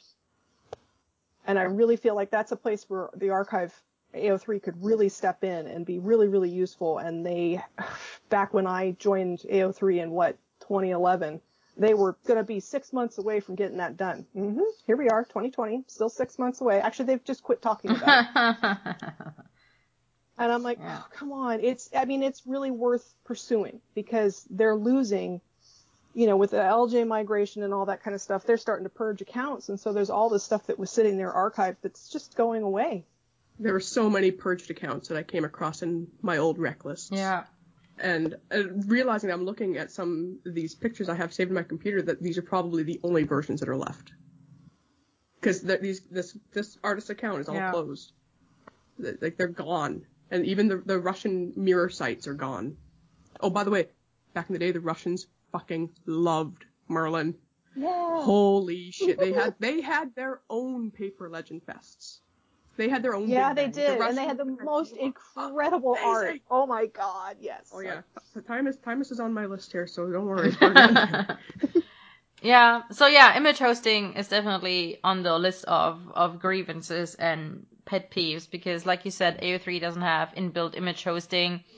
Um, so that's already a reason why there's fewer art on AO3, and also the reason why we don't have. I'm sorry to say it, we have no statistics segment in this episode because there's no point in accumulating statistics off of AO3 because there's like the AO3 um, art population is not representative of the fandom, but also the art representation of, of fandom on LJ is gone, and Tumblr is just.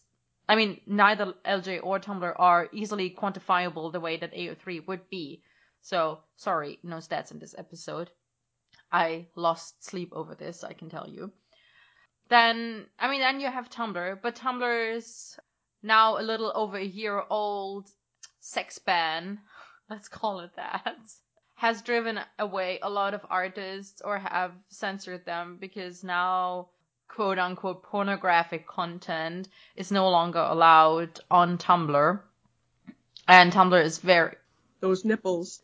The Female ma- presenting nipples. female presenting nipples. Listen, it's just yeah, it's it's a farce. But that also that already means that fewer art gets posted to Tumblr, and that of course, I mean, Tumblr is pretty good for image hosting in general because apart from the terrible habit to what is it shrink it down and then enlarge it again which fucks with the quality at least you have a sort of permanent link of the of the image But at some point, um, I think when they introduced the um, HTTPS, there at that point all URLs from, of all pictures changed as well. Because I was using Tumblr as my image hosting always for my for my posts on AO3, and then I had to go back to Tumblr to get the new URLs for all my pictures.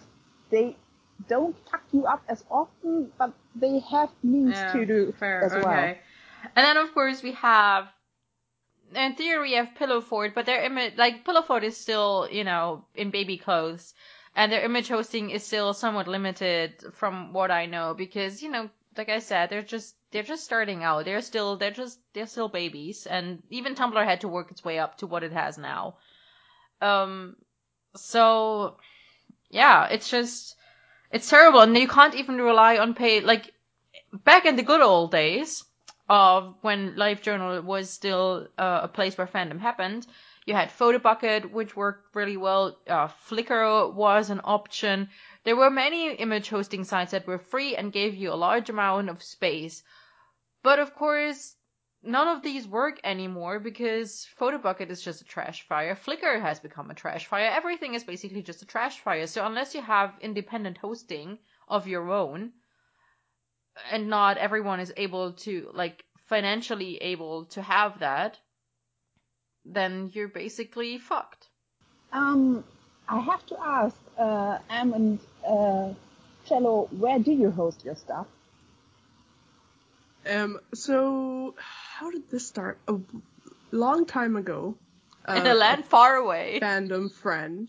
Yeah, in the time of myth in the land of Mibbit chat, there was a um oh shit, I don't remember her name, but she was she was in school and uh you know how sometimes when you're in college you get um a little chunk of internet to put your stuff up onto Yeah.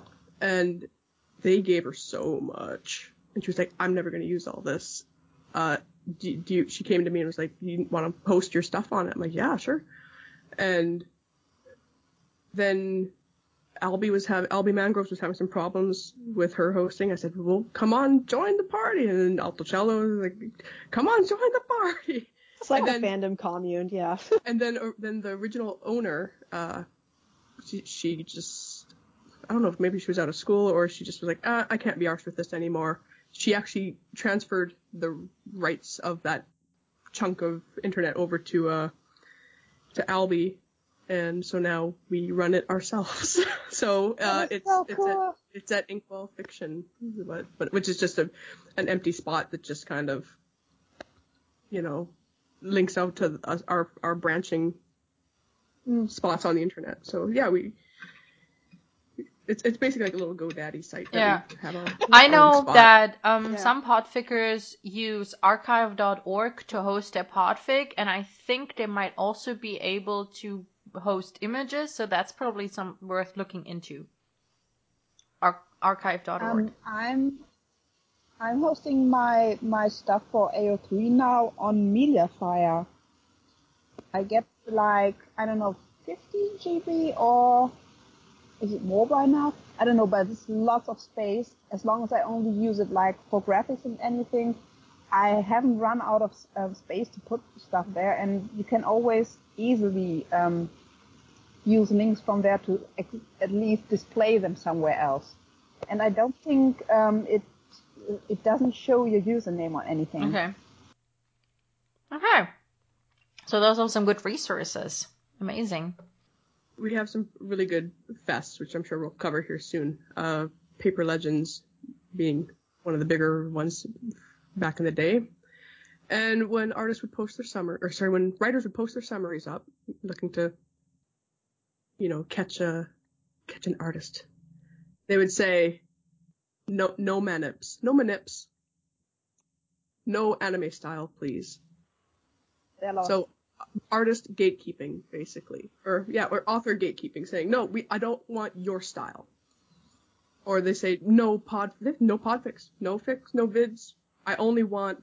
Uh, it was even so cheeky. They'd be like, you know, I only want good artists. Oh my god, yeah, did someone actually those. say that? Yes, Oh, yeah, several, many. Oh yes, What a Yeah, fucking no Photoshop. douchebag. I'm sorry. no Photoshop. no Photoshop, because they, they immediately think Photoshop is like, like the really gaudy head chopped off Ah. onto somebody else's body, with shit lighting. But we all know that you can get some really beautiful Photoshop manipulations going on. Like we've seen your work, bro. you know, you know, what's up. Uh, so yeah, but that stuff immediately was a huge turnoff because as someone who's multi like I can do some pretty nice m- manipulations, and they're like, no manips. I'm like, well, you don't even know what I can do. Yeah. I can do some pretty Yeah. amazing fucking stuff if you give me some Photoshop. I mean, I'm an Academy Award winner and figure for no Exactly. Reason. Turn into Gaius for a second. Academy Award winner Evan Gory. It's like- That that sounds more like the troll, to be honest. well, just it kind of sounds like every kind of family film where there's an old dude. You know, it's just sort of like Academy Award winner Evan I was pulling my Winston Churchill. Yeah, yeah, exactly. We will never surrender. Oh man. But yeah, that sort of attitude from from authors was really grating and shoot, might have to edit this, but I'm trying to remember if it was I'm pretty sure it was Gwentastic. Like single-handedly like was crusading being like fuck you photoshops are real art Yeah, yeah, she was, and and Okay, was her, it was yeah. she's- Oh yeah, I was Still- Gwen. yeah i was going all right Yeah, that was Gwen, and Gwen did some really incredible, absolutely amazing stuff, and she'd spend, I, I mean, days, weeks on these things uh, to the point where they were indistinguishable. You'd think that it was a real photograph. I mean, it's just incredible. Um, but it, I mean, it was so off-putting that that I know I speak for AMP too. We we would not. It didn't matter how good your summary was. We would not choose you based on your attitude toward. You're gonna diss the art world in general. It's like, do I want to work with you, or are you gonna be this controlling with what I'm trying to make? Yeah, and it's not and like honestly, if there's an author who has a very specific idea of what they what they want out of an artist, they should just go to that artist and ask for collaboration. Because Big Bang, like Yeah. at least after Camelot Big Bang allows pre-matching. So if you like, I knew that when I wrote my first Merlin Big Bang, I knew I wanted to work with Rue. So I went to Rue and I was like, listen, would you maybe interested be interested in maybe possibly maybe working with me, please, maybe? And Rue was No. no, she said yes, obviously. Yeah, of course. Um, so, but you know, I had a, I knew what I wanted out of that.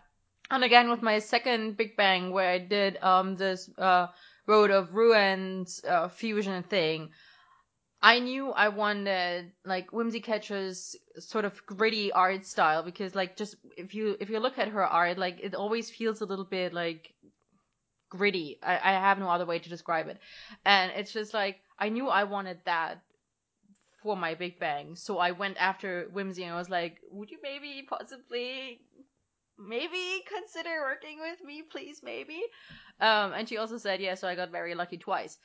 Um, so like, if you want a very specific art or artist to work with, go and ask them, but don't try to limit the options down to this one artist because I can guarantee you this artist is not gonna work with you just because you're being a douchebag in your art request. Well, and leave and leave yourself open to the possibility that this other person could make something really amazing for you. And if they don't, that's on them, not you, right? And it's okay.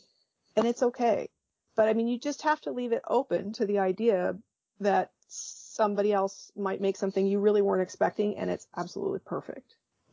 Yeah, I've had that kind of happen when I commission. Like, I've only commissioned one piece of fan art ever, but I will definitely like be doing more from like this specific artist next time I see them.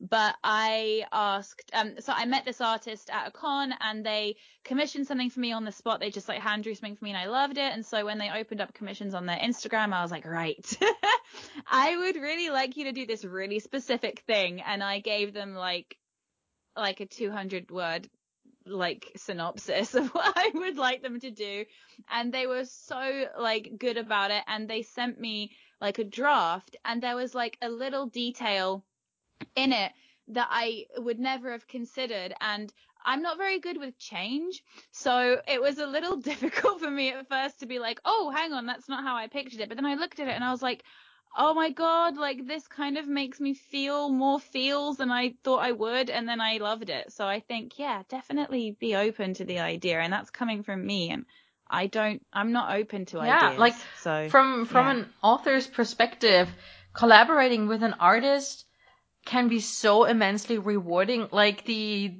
like just talking to the artist, getting their impression of what you're working on, working in their like their ideas. It's just it can be so amazing and add depth to to your writing as well. So it's just like that's what a collaboration is. You inspire and influence each other and then the sum of that thing is just something so incredibly beautiful that it will make readers cry. And that's just the best when they cry and key smash in the comments. I love making people cry. Me too. I know. Me too. I can't do it like with with drawing, but I love making people cry with vid, so I relate to every one of you. like I don't know, would you guys say? I mean, I assume you probably would say the same thing. Like, if you could get a visual reaction from someone every single time, would that be like a million times more rewarding? Like, say that everyone just had like a gif of their face, like when they look at your Yes. art. Yes. Yeah. Would it not be super upsetting honest. though if they were just scrolling through stuff and like internally they were screaming, but they had a resting face, and then you'd be like, "Why didn't you cry?"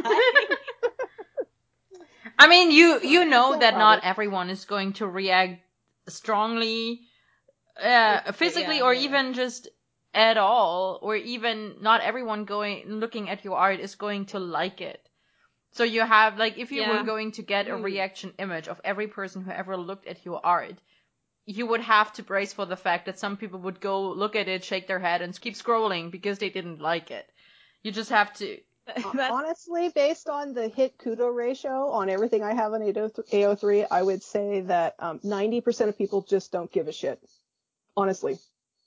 Because that's, if I'm doing well, I have a 10% kudo to hit ratio. to That's be I'm to be doing well. fair, hits on AO3 mean Well, nothing, um, because it. I'm talking about when it first comes out, right? So I'm not talking like 10 years later, because yeah, I know at some point people just come back to look at it and they can't leave more kudos, which AO3 They, fix it. they could also Um, just, you know, what a what a real cool hack for leaving more kudos is. It's called leave a comment, leave a comment. and you can literally just say extra kudos in the comment, and that will be enough. Like I have received comments Yeah. like that, and it's just, you know, it's that's that's great. At least you left a comment because that's also going to give my stats a nice boost because then I have one more comment, and if people sort by comments, I will automatically be a little higher up because someone took the time to leave a comment that said extra kudos. And then I can comment on that, uh, like reply to that and be like, thank you very much. And that's another additional comment. Yeah. And that's how you hack AO3. Um, I don't I don't know if it's um just because of the nature of my industry, but I actually find negative criticism really helpful. okay. And there was a little bit in 2011. There was a little spot on the internet that you could get it if you were in Merlin. Oh, are you, are we talking about the Anon meme? you It's betcha. called Avalon Anon. It still exists. Mm, yes, it does. And back in the day, there was a um a whole thread just for just shitting on fic art. Actually, not even just shitting on. There was some good stuff too. But going through, and my name had come up, and I'm like, oh, this is gonna be good. And and I actually learned like, and yeah, I mean, some of it's really like, oh, dang, and some of it's like, yeah, awesome, they liked it, and some of it's like, hey, I have that exact same complaint, and So what I do to get my criticism is is I have a, a group of people that I use as betas, and I will I will bounce Yeah. it off of them. And so I- will say that once I've posted the work, I'm not going to change anything in it. And so constructive criticism is good up to a point because it's not going to Yeah, improve that piece true. any. I'm not going to go back and change it because someone said. Does it not "I reflect on future projects though? Like for example, if it was like a style, like, like I don't know like how it works with art, but I guess if if you're doing something consistently that's kind of a bit, uh, is it not something that would be able to be changed for future projects and would be helpful like later down the line if there's constructive that- criticism? That's what I'm relying on on my betas and my Yeah, cool. for. And and I'm lucky enough to have a great set. I've got AMP, I've got Albie, I've got um, someone named Rennie Milkstrasse. She's awesome. Um, and um, another friend who uh, mostly she quilts, but she also she's done podfic and she Mostly she writes and quilts. she's just got a she quilts um she does art quilts and she has a really really great eye for color and composition. She's crap for figure drawing right? She doesn't know anything about anatomy um but that's what Albie is for. Albie is amazing at at anatomy and so is Rennie. And so I between all of them I and there's this it's I don't even want to say it's unspoken there's this explicit agreement between all of us that if they show us something and we don't like it we say Yeah, why exactly. and if if it doesn't seem right, we we go, here's what you could do to fix it. We redline stuff all the time for each other, unless you know, and and it makes everything I do so much better. And I expect them to call me out on it. And I'm the biggest piece of advice I've got for any budding fan arts out there is find yourself a really crack team of betas, just people that you trust to to not blow smoke up your butt and tell you, eh, that looks weird. I'm not reading that. Um, and trust that they're not saying it because they don't like you and it's not because they don't like the work. It's that they think it could be better. And that's, I think, the best way to get your own input. It's, it's not, and then you can just because I am putting it up there. I'm not. I'm putting it up there for people to enjoy, and so I'd like to know if people enjoyed it, and if if folks really want me to improve, they're free to reach out to me and contact me and say, hey, when you did privately, hey, when you did that, maybe you could do this. Doing it publicly is is difficult because for some people that's a real shaming moment. Exactly. And so Yeah, I know your that- weaknesses and uh, says, uh, know your weaknesses and know your strengths and find someone who can help you with your weaknesses. Like that's right. like you're really good. Like I was, oh, I'm still kind of shit at shading and lighting sources. So I'm always like, cello, beta this for shading for me, please. And she's like, well, but- you got wrong here. And I'm like, thank you. Well, But I don't need a beta for my composition and anything like that. I'm pretty good with compositions, so composers. amazing with composition. And I did a piece this summer where I um I really needed help trying to tell the story with it. It was a still image and I needed it to tell a story and I had I've never done comics and so I'm like, yeah, how do I make it do this? And she just lays it out. I'm like, oh shit, yeah, that. That's great. Um, because I'm I'm not great at that. You know, I'm okay at composition, but I'm not great at at like a comic style thing. And this really needed to be a comic style thing. Um, and so I tapped her and yeah, you just you find people that can help you and you find a good community. You build your little community. yeah, like I was saying with um that anon meme, they were saying that Amp's in a fandom where if you copy porn, you'll get recommended more because we are a horny bunch. and I'm like, oh, because at that time I wasn't drawing a lot of, I wasn't drawing any porn. And so I saw that and I'm like, oh, really? Is that true? So I started drawing porn. All of a sudden the numbers started going up. I'm like, oh, you are horny bunches. I have okay. a question here. Is there a fandom that isn't like that? I, I, don't I know, I probably think. Good Omens is not like that. Oh no! They no. have But the oh no. OTP, like Yeah, they've but they're- but they're huge OTP from- It's very um asexual coded, so I feel like the aces are more over that. I don't know. I'm not really in that fandom, so I wouldn't know. Oh, All oh, the no, art no, I see no. is very. Okay, okay, fair enough, fair enough. There's some, yeah, no. There, there's definitely enough smut in that. Yeah, oh, Okay. yeah. So Yeah, basically, every fandom is just a bunch of horny people, which is not surprising. Own it. Yeah, I just say Yeah, fair enough. That's true. Um, I had more notes on um collaborations because um like especially collaborations through fests like Big Bang. Because if your author drops out, then you're basically fucked. Because even though you can post your art by yourself, um, if the challenge allows it, um, it really depends on how well known your author was or is, or how well known you are, because you'll probably lose a lot of traffic if you're just posting your art without the accompanying fanfiction. If you're even allowed to post your art without the accompanying fanfiction. Or, like, maybe your art won't make any sense without the story, so you're not even bothering to post it. Yeah, that's So, pretty much what happened with you- me. yeah, you had that happen two or Oh, three that times in a row. But the fest was Uh-huh. really, oh, it was so bad. Was really good about making sure that you could, you could post what you had finished. And then I want to say, at least the one time you got permission from the writer to use the snippet that inspired the piece. hmm And so by and large, I'd say Merlin really has been pretty accommodating in making sure that that the art gets posted. out. Just the bummer is you always go dead last. So you've had it, the art done for like a month and a half and you're just sitting there waiting in La La Land for the mods to get around to putting your stuff up or for your posting date to show up Right. which is super frustrating because you worked really hard on it and you loved it and then the person bailed on you and now you're like the leftovers. Um, I was gonna say also when Cello says three times in a row, she didn't mean three years in a row. She meant three times in the same fest, in the same fest. Yeah. I, I, I went, writers dropping out constantly. Like, what is going Yeah, on? you're- So, Your first, second, and third choice all died. Yeah. yeah. I was Not about to say, they did not Not die, literally die, did they? They did not No. literally die, but but the the fic Right. died. We will know, pour one out just- for Tex later, okay? Just Okay, we'll pour one out Tex for her is, later. Tex is a special case. Tex Yes. is a special case. Um, I was going to say though that the the yeah sitting on a on your art for a long time, you know, kind of points to another issue that we have, which is the whole how those kind of collaboration fests are really geared in the writer's Mhm. favor, where a writer has eight months to write their their Mhm. story, and they only give the artist one month. Mhm. Because that's how Paper Legends used to be, if I recall. That the matchups would happen on July 1st, and posting would happen in August. Yeah.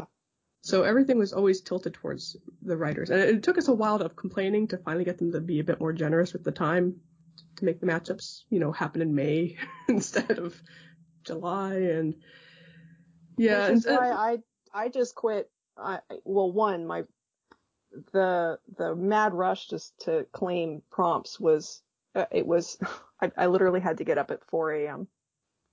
to do it because if I had gotten up at my being this is time zone woe, um, very much a everything was UK problem style, yeah. yeah, it was all on UK time, and so it opened up, and it, and it was, you know, a, a convenient time in the UK, but it was the middle of the night for me, and if I wanted to have any choice at all, I had to be up at crazy hours to submit the thing, um, and then I didn't have very much time to work on it, and I did some great work that year, but for all the other years, what I would do, minus, I guess I did, I did claiming again a couple of years ago, but I, I just got to know enough people that I'd reach out and I just put put myself out there and say, hey, you know, artist looking for a writer. I don't want to do this in May and June. I don't have time. I've got kids. They're out. It's summer.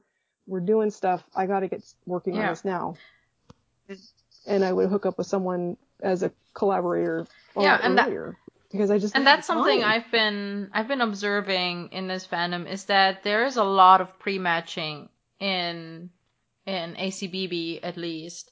Um in part probably for the same reason that you said that just um claiming is just um it's just a such a rush like you just have to scramble to get you know quote unquote good one um and to get started but also just if you want to have enough time hopefully if you pre-match with an author you will get sent snippets throughout already and you can start working on those Sometimes you get to uh, you get to help in the writing process too. You have ideas, you Yeah. can throw them out there, and they'll incorporate yeah it. so just just Yeah. that's definitely one of the um advantages to pre-matching but of course it's not really how the big bangs are well I, I'm s- I'm saying are The supposed to to work because they're they're fan made up concepts for a challenge but like um the the concept of a big bang was that you know an an artist picks a summary that they like and then they art for it and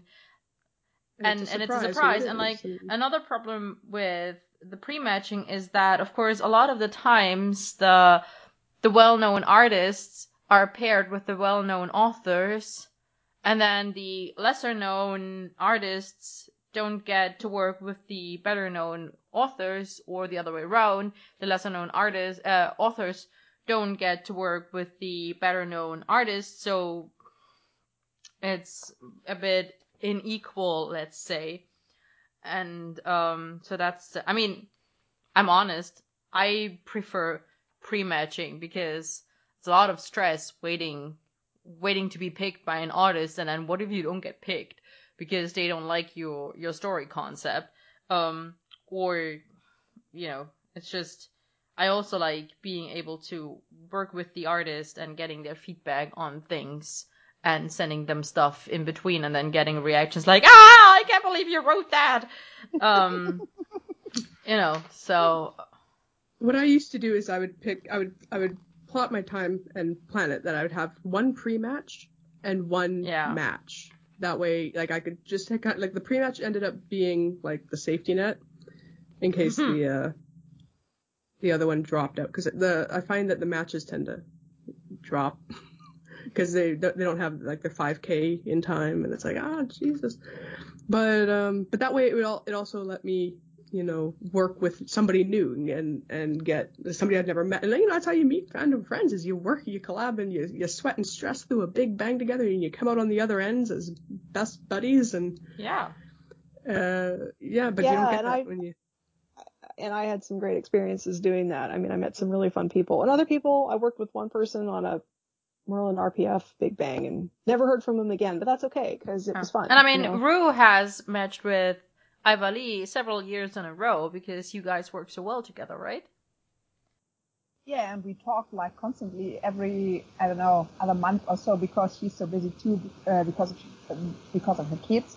But we are like friends now because we found each other by the feast. That's really really awesome. So now we pre-match as well, but maybe not next No. year. At least we sure picked a hell of a fandom though, because Merlin has such great possibilities for fandom. Like you can go in the past, you can go in the future, you can do in the in the cat, you can do AUs here and AUs there, and they're so easily put into any situation. You're really That's lucky with that. Yeah, That is indeed very true. We're still on pet peeves, um, because there. I mean, I don't know if this is a pet peeve for you guys, but like, I I imagine it might be, because visual art is very quickly judged. There's a certain pressure to create, you know, quote unquote good art right from the start, which sort of ties into what we were just talking about. So like art, I mean, artists among themselves will support other artists because you all know that you know um, your art styles are evolving and every art style has its own merit and there is beauty to be found in any kind of art but like outsiders like people who aren't artists might dismiss an artist if they are not you know again quote unquote as good as some other or like some of the more popular artists in fandom so I feel like this is an issue that fic writers don't encounter as much because people are much more open to reading or at least skimming through a fic where they only somewhat like the writing style and still give it kudos or even a polite comment. But with like visual art, it's consumed so quickly, like at literally just a glance, and it either passes or fails. Do you experience that? Do you feel that way or is that just well, me? I think that's fair. And I think that maybe other artists might give better constructive feedback on that rather than, dude, you suck. Or you, you know, you draw like a 13 year old. Well, maybe they are Yeah. 13, you know, that's, and that's okay. It's okay to draw like a 13 year old when you're 13. It's okay to draw like a 13 year old when you're 26. You, you just get Yeah. better. Your your art Um, practice might just be a thirteen year old. Like Right. Yeah. Ev- people come to things at different stages Yeah. in their lives, and and I have a I know more than one person who goes, I could never draw that. I'm like, maybe you couldn't draw it now, but I mean, if you practice, it's just like anything else. If you practice, you're going to get better at it. Same with writing, same Yeah. with music, same with anything. You're going to get better at it if you practice. So for anyone out there who, and we're all very, very, very self-critical, you know, and putting art out there can be a deeply personal thing. yeah, Um, very scary. And that too, I think is very scary because you're putting a, a piece of yourself in something you either that you really love because to work on a piece of art and to finish it, you really have to want Yeah. to. and people are Um, douchebags. and then to share it. And people can be douchebags, which is goes back to the. I think this is why fandoms sort of reverted to mostly just giving constructive feedback because if you don't, if you really diss on someone, they won't post Exactly. more. You'll you'll just shame them right out of the fandom, and that's not that's yeah, not cool. Exactly. Um, and especially when you're a, so a beginning artist who's really fragile, you you don't want to do that because you never know what they could do. hmm So yeah, no, that's. But at the same time, it's also really easy if you do like it, just leave us key smash. Yeah. You don't have to be erudite. Don't don't use That big sweet, sweet words. fandom okay, don't use such big words. No, words. don't you don't need to use, and you don't have to talk about composition and lighting and line stroke and and and depth and and shading and button. You don't. You can just go, oh my Yeah. god, that's Although gorgeous," I- or, wow. Or, Although I used to follow an artist whose name I won't mention, um, who got upset when people would only say, "Oh, I like this," or like just tell them, "Oh, this is beautiful," instead of telling them exactly what it was that they liked about it. And I'm just, I'm like, not everyone knows how to speak art, and a lot of people will just like their their dominant feeling when they look at it will just be like, who I experience a positive emotion and they might not be able to even put into word what the emotion is or why they're experiencing it. They're just experiencing it. Um, and so I was, I was a little bit put off by that artist because they kept saying that, you know, they want people to go into detail as to, like, they don't want, um, kudos. They don't want people to just say, I liked it. They want to have details as to why they liked it. And I'm just like, dude, I get where you're coming from, but that's the kind of feedback you get from other artists, not from people who just look at your art. Yeah, it Oh, sounds well, like they need a beta. Yeah. It sounds like they need a beta. If they need, yeah, if they need to know why people like it. I will say personally, myself, and I cannot speak for anyone else. Yeah, uh, I, y- you all know I love it when I make people incoherent. Um, but I also, and I, and I, I don't mind any kind of, any comment is a good comment. I do love to hear why people liked it. Yeah. I do really like the things that caught. I like hearing Oh, what yeah. caught your eye. But if you can't put that into words, I don't care. If you literally just key smash at me, you've made Yeah. my day. Exactly. And and that's that's all that's all I need. I can't speak for other people, but I, I that's about all you could expect. The fact that anyone leaves a comment is wonderful. But if you want to see more of someone's work, if you want someone the same way, if you want someone to write more, you need to let them know you liked it. Because if you don't tell them that, they're going to think, well, nobody cares. Why am I doing this? I mean, other than for your own self, because sometimes there's just a bunny that won't. It just keeps eating at your ankle, and you you can't. Especially nowadays when comments are like a drop of water in the desert. It's Yes. Like, Please, anything, give. to Yeah, me." like a lot of people don't understand that comments are the currency with with which you buy more fan works. It's just yeah. Um It depends. Like the no amount of comments would have been able to get me to finish my WIP because I just didn't have the time Okay. or creativity But to in- do it. So there are some fics that are just dead in the yeah, water. but in what I general, mean? like, Lee, it's it's just um I want to say statistically proven, but I can't actually back that up with numbers. But I know, I know, it's shocking. But like, no, but I'm sure you're right. I'm, I'm, I'm sure pretty sure it's right, yeah. statistically proven if someone bothered to actually run the numbers that if you leave um, comments for any kind of fan work creator like leave them comments and let them know that you enjoyed their work that it's going that it is going to motivate them to keep making more because clearly people like what they're doing and people are appreciative of it so Exactly. of course you're more motivated to do something instead of like if people don't react at all or react negatively the entire time. Yeah.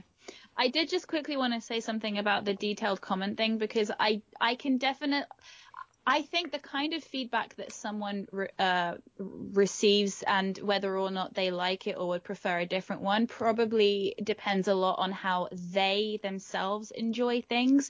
Because, for example, I get really caught up in the details. Like, I have a notebook filled with like favorite quotes because like individual like things can really capture my attention and I like like to obsessively look into like the details of things and like analyze and all that kind of stuff. So details really get Really? going. Do So they? I, That's completely Yeah, news to I me. know, right? exactly. So when someone would leave a comment on my fic, and actually a lot of people did this, I was re- like, it was kind of like, I just would want to cry because I was like, they're, be- you know, and some of them were my friends, but some of them were just people that found the fic. They would like copy and paste like lines from the fic and they would kind of do not like a live reaction in full, but a live reaction in part. And yeah, I'm not going to lie and say that those weren't my favorite comments to receive because it's the way I experience joy. So it's like, yeah, that's like my love language you're speaking. Now, I'm not saying that's going to be the same for every creator, but I think that the more specific you make That's your for comment sure. for me, the more I'm going to appreciate it. And I, I, I would imagine that those people that are like, no, no, tell me why you like it are probably not doing it out of a sense of entitlement, although it does sound that way. Um, it's probably because they're just like, oh, because this is this is the way I understand it. It's like, no, no, no, no, no, but which bit, you know?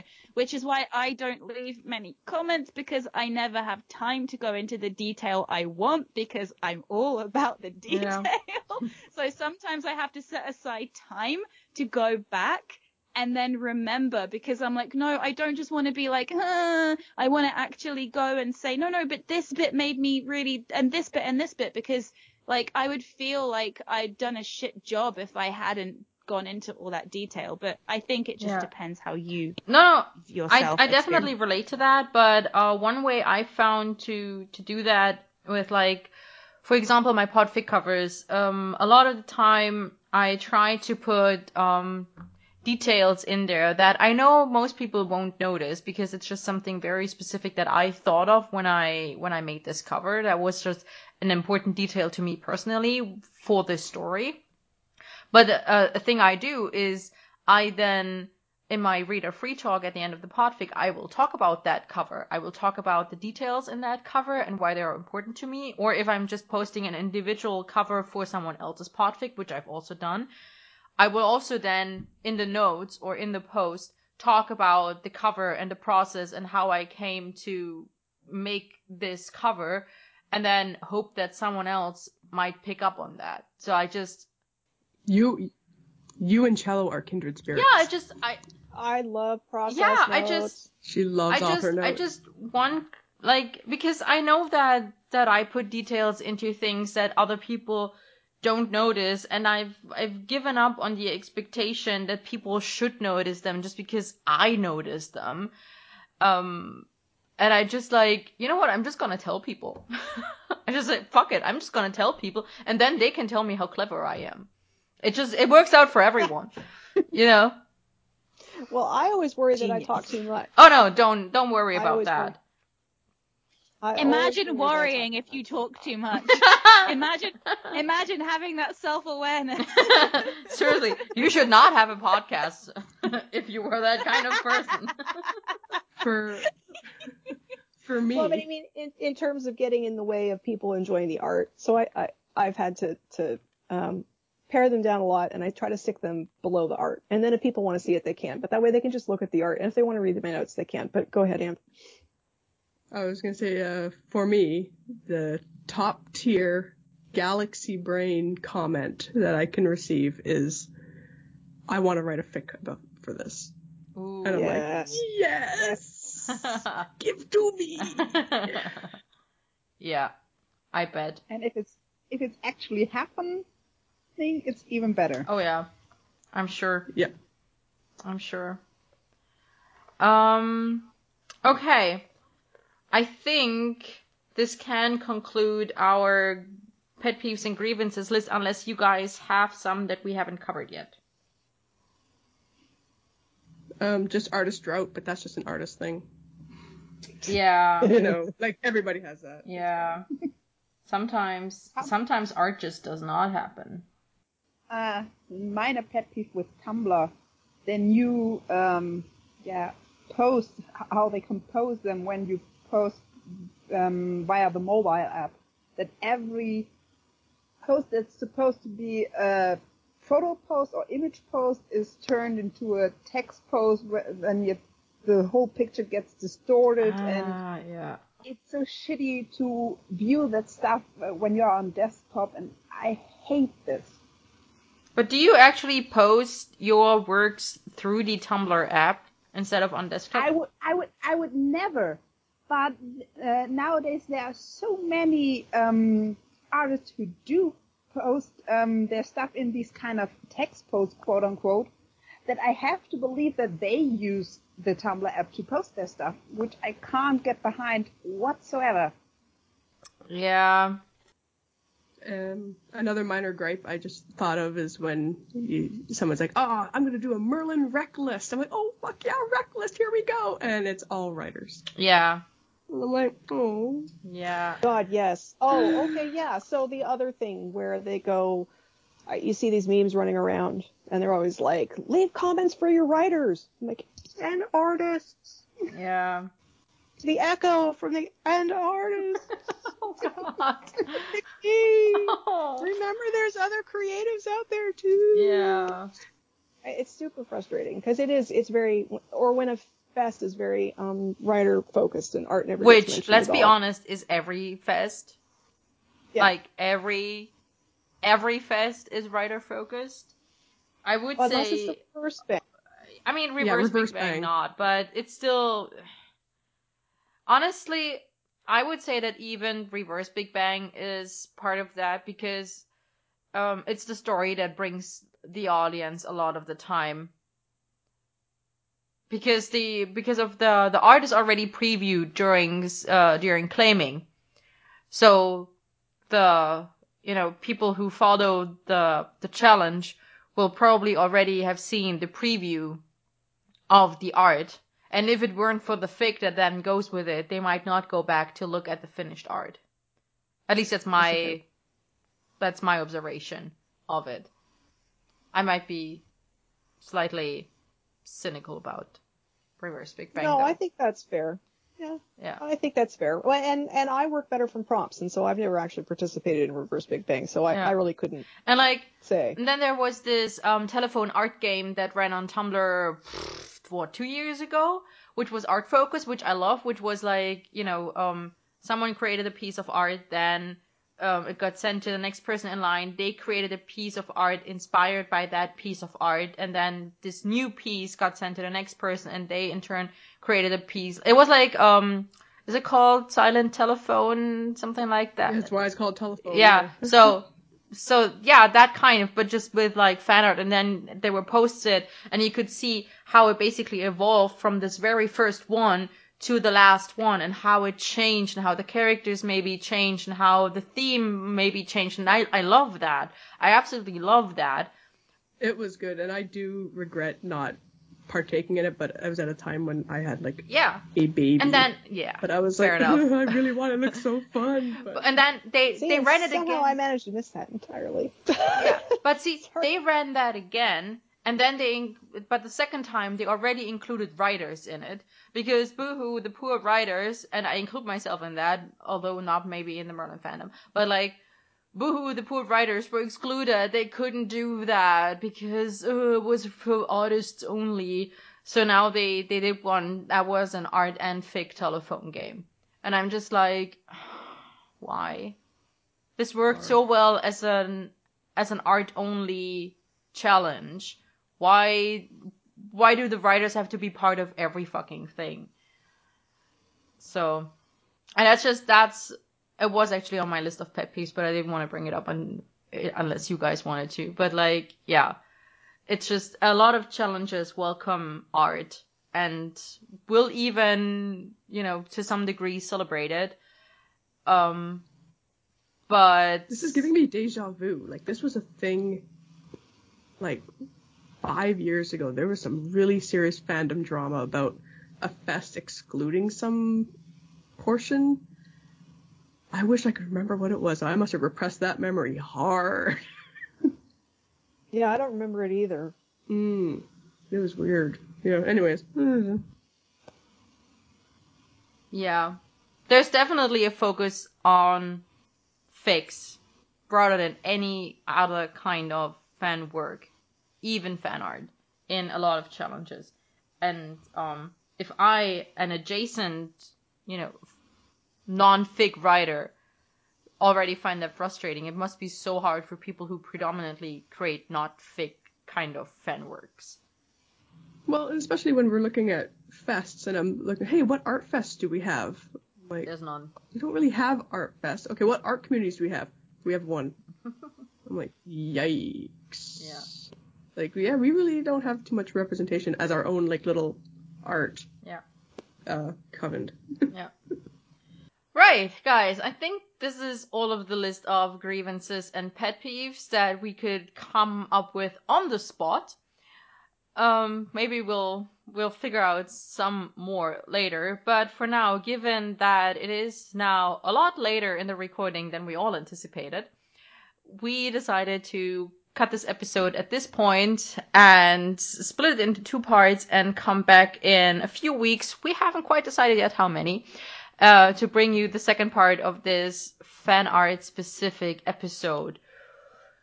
Which means that we are going to make the rounds and everyone gets to say where they can be found on social media. I mean, we all know by now that Altocello is on all the social media. Ha ha. Yes, actually I am. so Instagram, As AO3, Tumblr. I'm consistent. yeah. I mean, that's great. People always know where to find you. Um, okay, but please guys, tell, tell the listeners where they can find you if they would like to find you.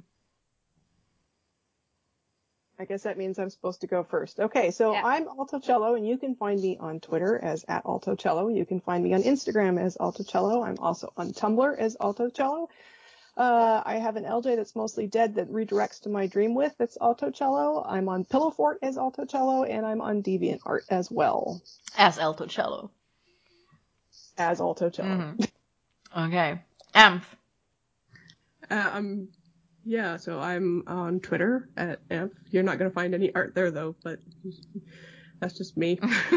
uh, art-wise though, uh, LiveJournal has a lot of my old stuff in it. Um, I don't really post there anymore because there's just been no feedback at all on there, so I'm saying, you know, it's fine. But it, old stuff's still there. Um, older stuff's on DeviantArt. Um, newer stuff is getting posted to AO3. This is all under Amphigory. Uh, the only one that falls out of that is Tumblr, which is amphigory-art. And again, I don't really post there ever since the whole kerfuffle with the, you know, mature stuff not allowed. Oh, Jesus. So, and I'm on uh, Pillowfort at Amphigory as well. And uh, just a one-up cello there. I have a Twitch as well, where I do live live streaming of art. Nice. Because she's cool. Yeah. Well, I find that if I have people watching me, I can't dick around on the internet. yeah. No, It I keep- think it's it keeps I me love it. That's that's fair. That's fair. Uh, accountability the only problem Twitch. It's your accountability Yeah. Twitch. I'm in a bit of a slump though. I think uh, in February here I should be getting uh, some new art programs to mess around with, so hopefully I can, you know, start messing around again, get some art churned out. And yeah, stop by stop by on Twitch, get get a Twitch account if you want to chat, and uh, I think you can. There's a donation button on there too if you want to slip me some some money. I have uh, some Merthur themed or Merlin themed uh, little notifications that pop up when stuff happens, so that's fun. So we'll see what happens. Okay. Uh, and that's at uh, Amphigory on Twitter. Okay. So Brew. Brew, yeah, um, it's uh, Bro Keep on Tumblr. I have an IG that's pretty empty at the moment. It's underscore Brolin's Keep. Someone else has that username, just Brolin's Keep. I'm trying to find that person somewhere else so I can ask for the username, but I haven't found them yet anywhere. Um, I have a Twitter, Brolin's Keep and I post my some of my stuff on AO3 under just Rue, R O U. Yeah, that's it. Oh, and I have actually a YouTube channel, also Brolin's Keep, but just just just one video, um, the Camelot 99. I was about to say, I know which one that is. okay. Rox? Cool. I'm Miss Snowfox and I'm in uh, a few places, but the where I'm kind of most active at the moment is I'm on Instagram quite a lot. So Miss Snowfox is my regular kind of uh, normal life username, and then Miss Snowfox cosplays is where I post all of my cosplays. And I'm uh, not very active on Tumblr right now because I'm trying to avoid manga spoilers eternally, but I am on Discord quite a lot. Wonderful. Okay, so you can find or request fan work recommendations from me on That's What Momotastic Likes on Tumblr, or Reese's on how to create your own fan works, even fan art on Creative Ergüsse. The theme music for this podcast was created by Sidesteppings, originally for Merlisten. Any additional music or sounds used in this episode come from freesound.org. The man on our cover was made by Brolin's Keep, who is here today and the cover was made by me. And next time we will be talking more about fan art and give you a lot of recommendations and some more interesting discussion topics. Until then, we've had the guests Academy Award winner Amphigory, Thank you very much. music expert extraordinaire Altocello, Thank you for having me. and Photoshop sorceress Brolin's Keep. Thanks for having me. My name is Momotastic, And I'm Miss Snowfox. and we'll talk to you soon. Bye! Bye. Bye.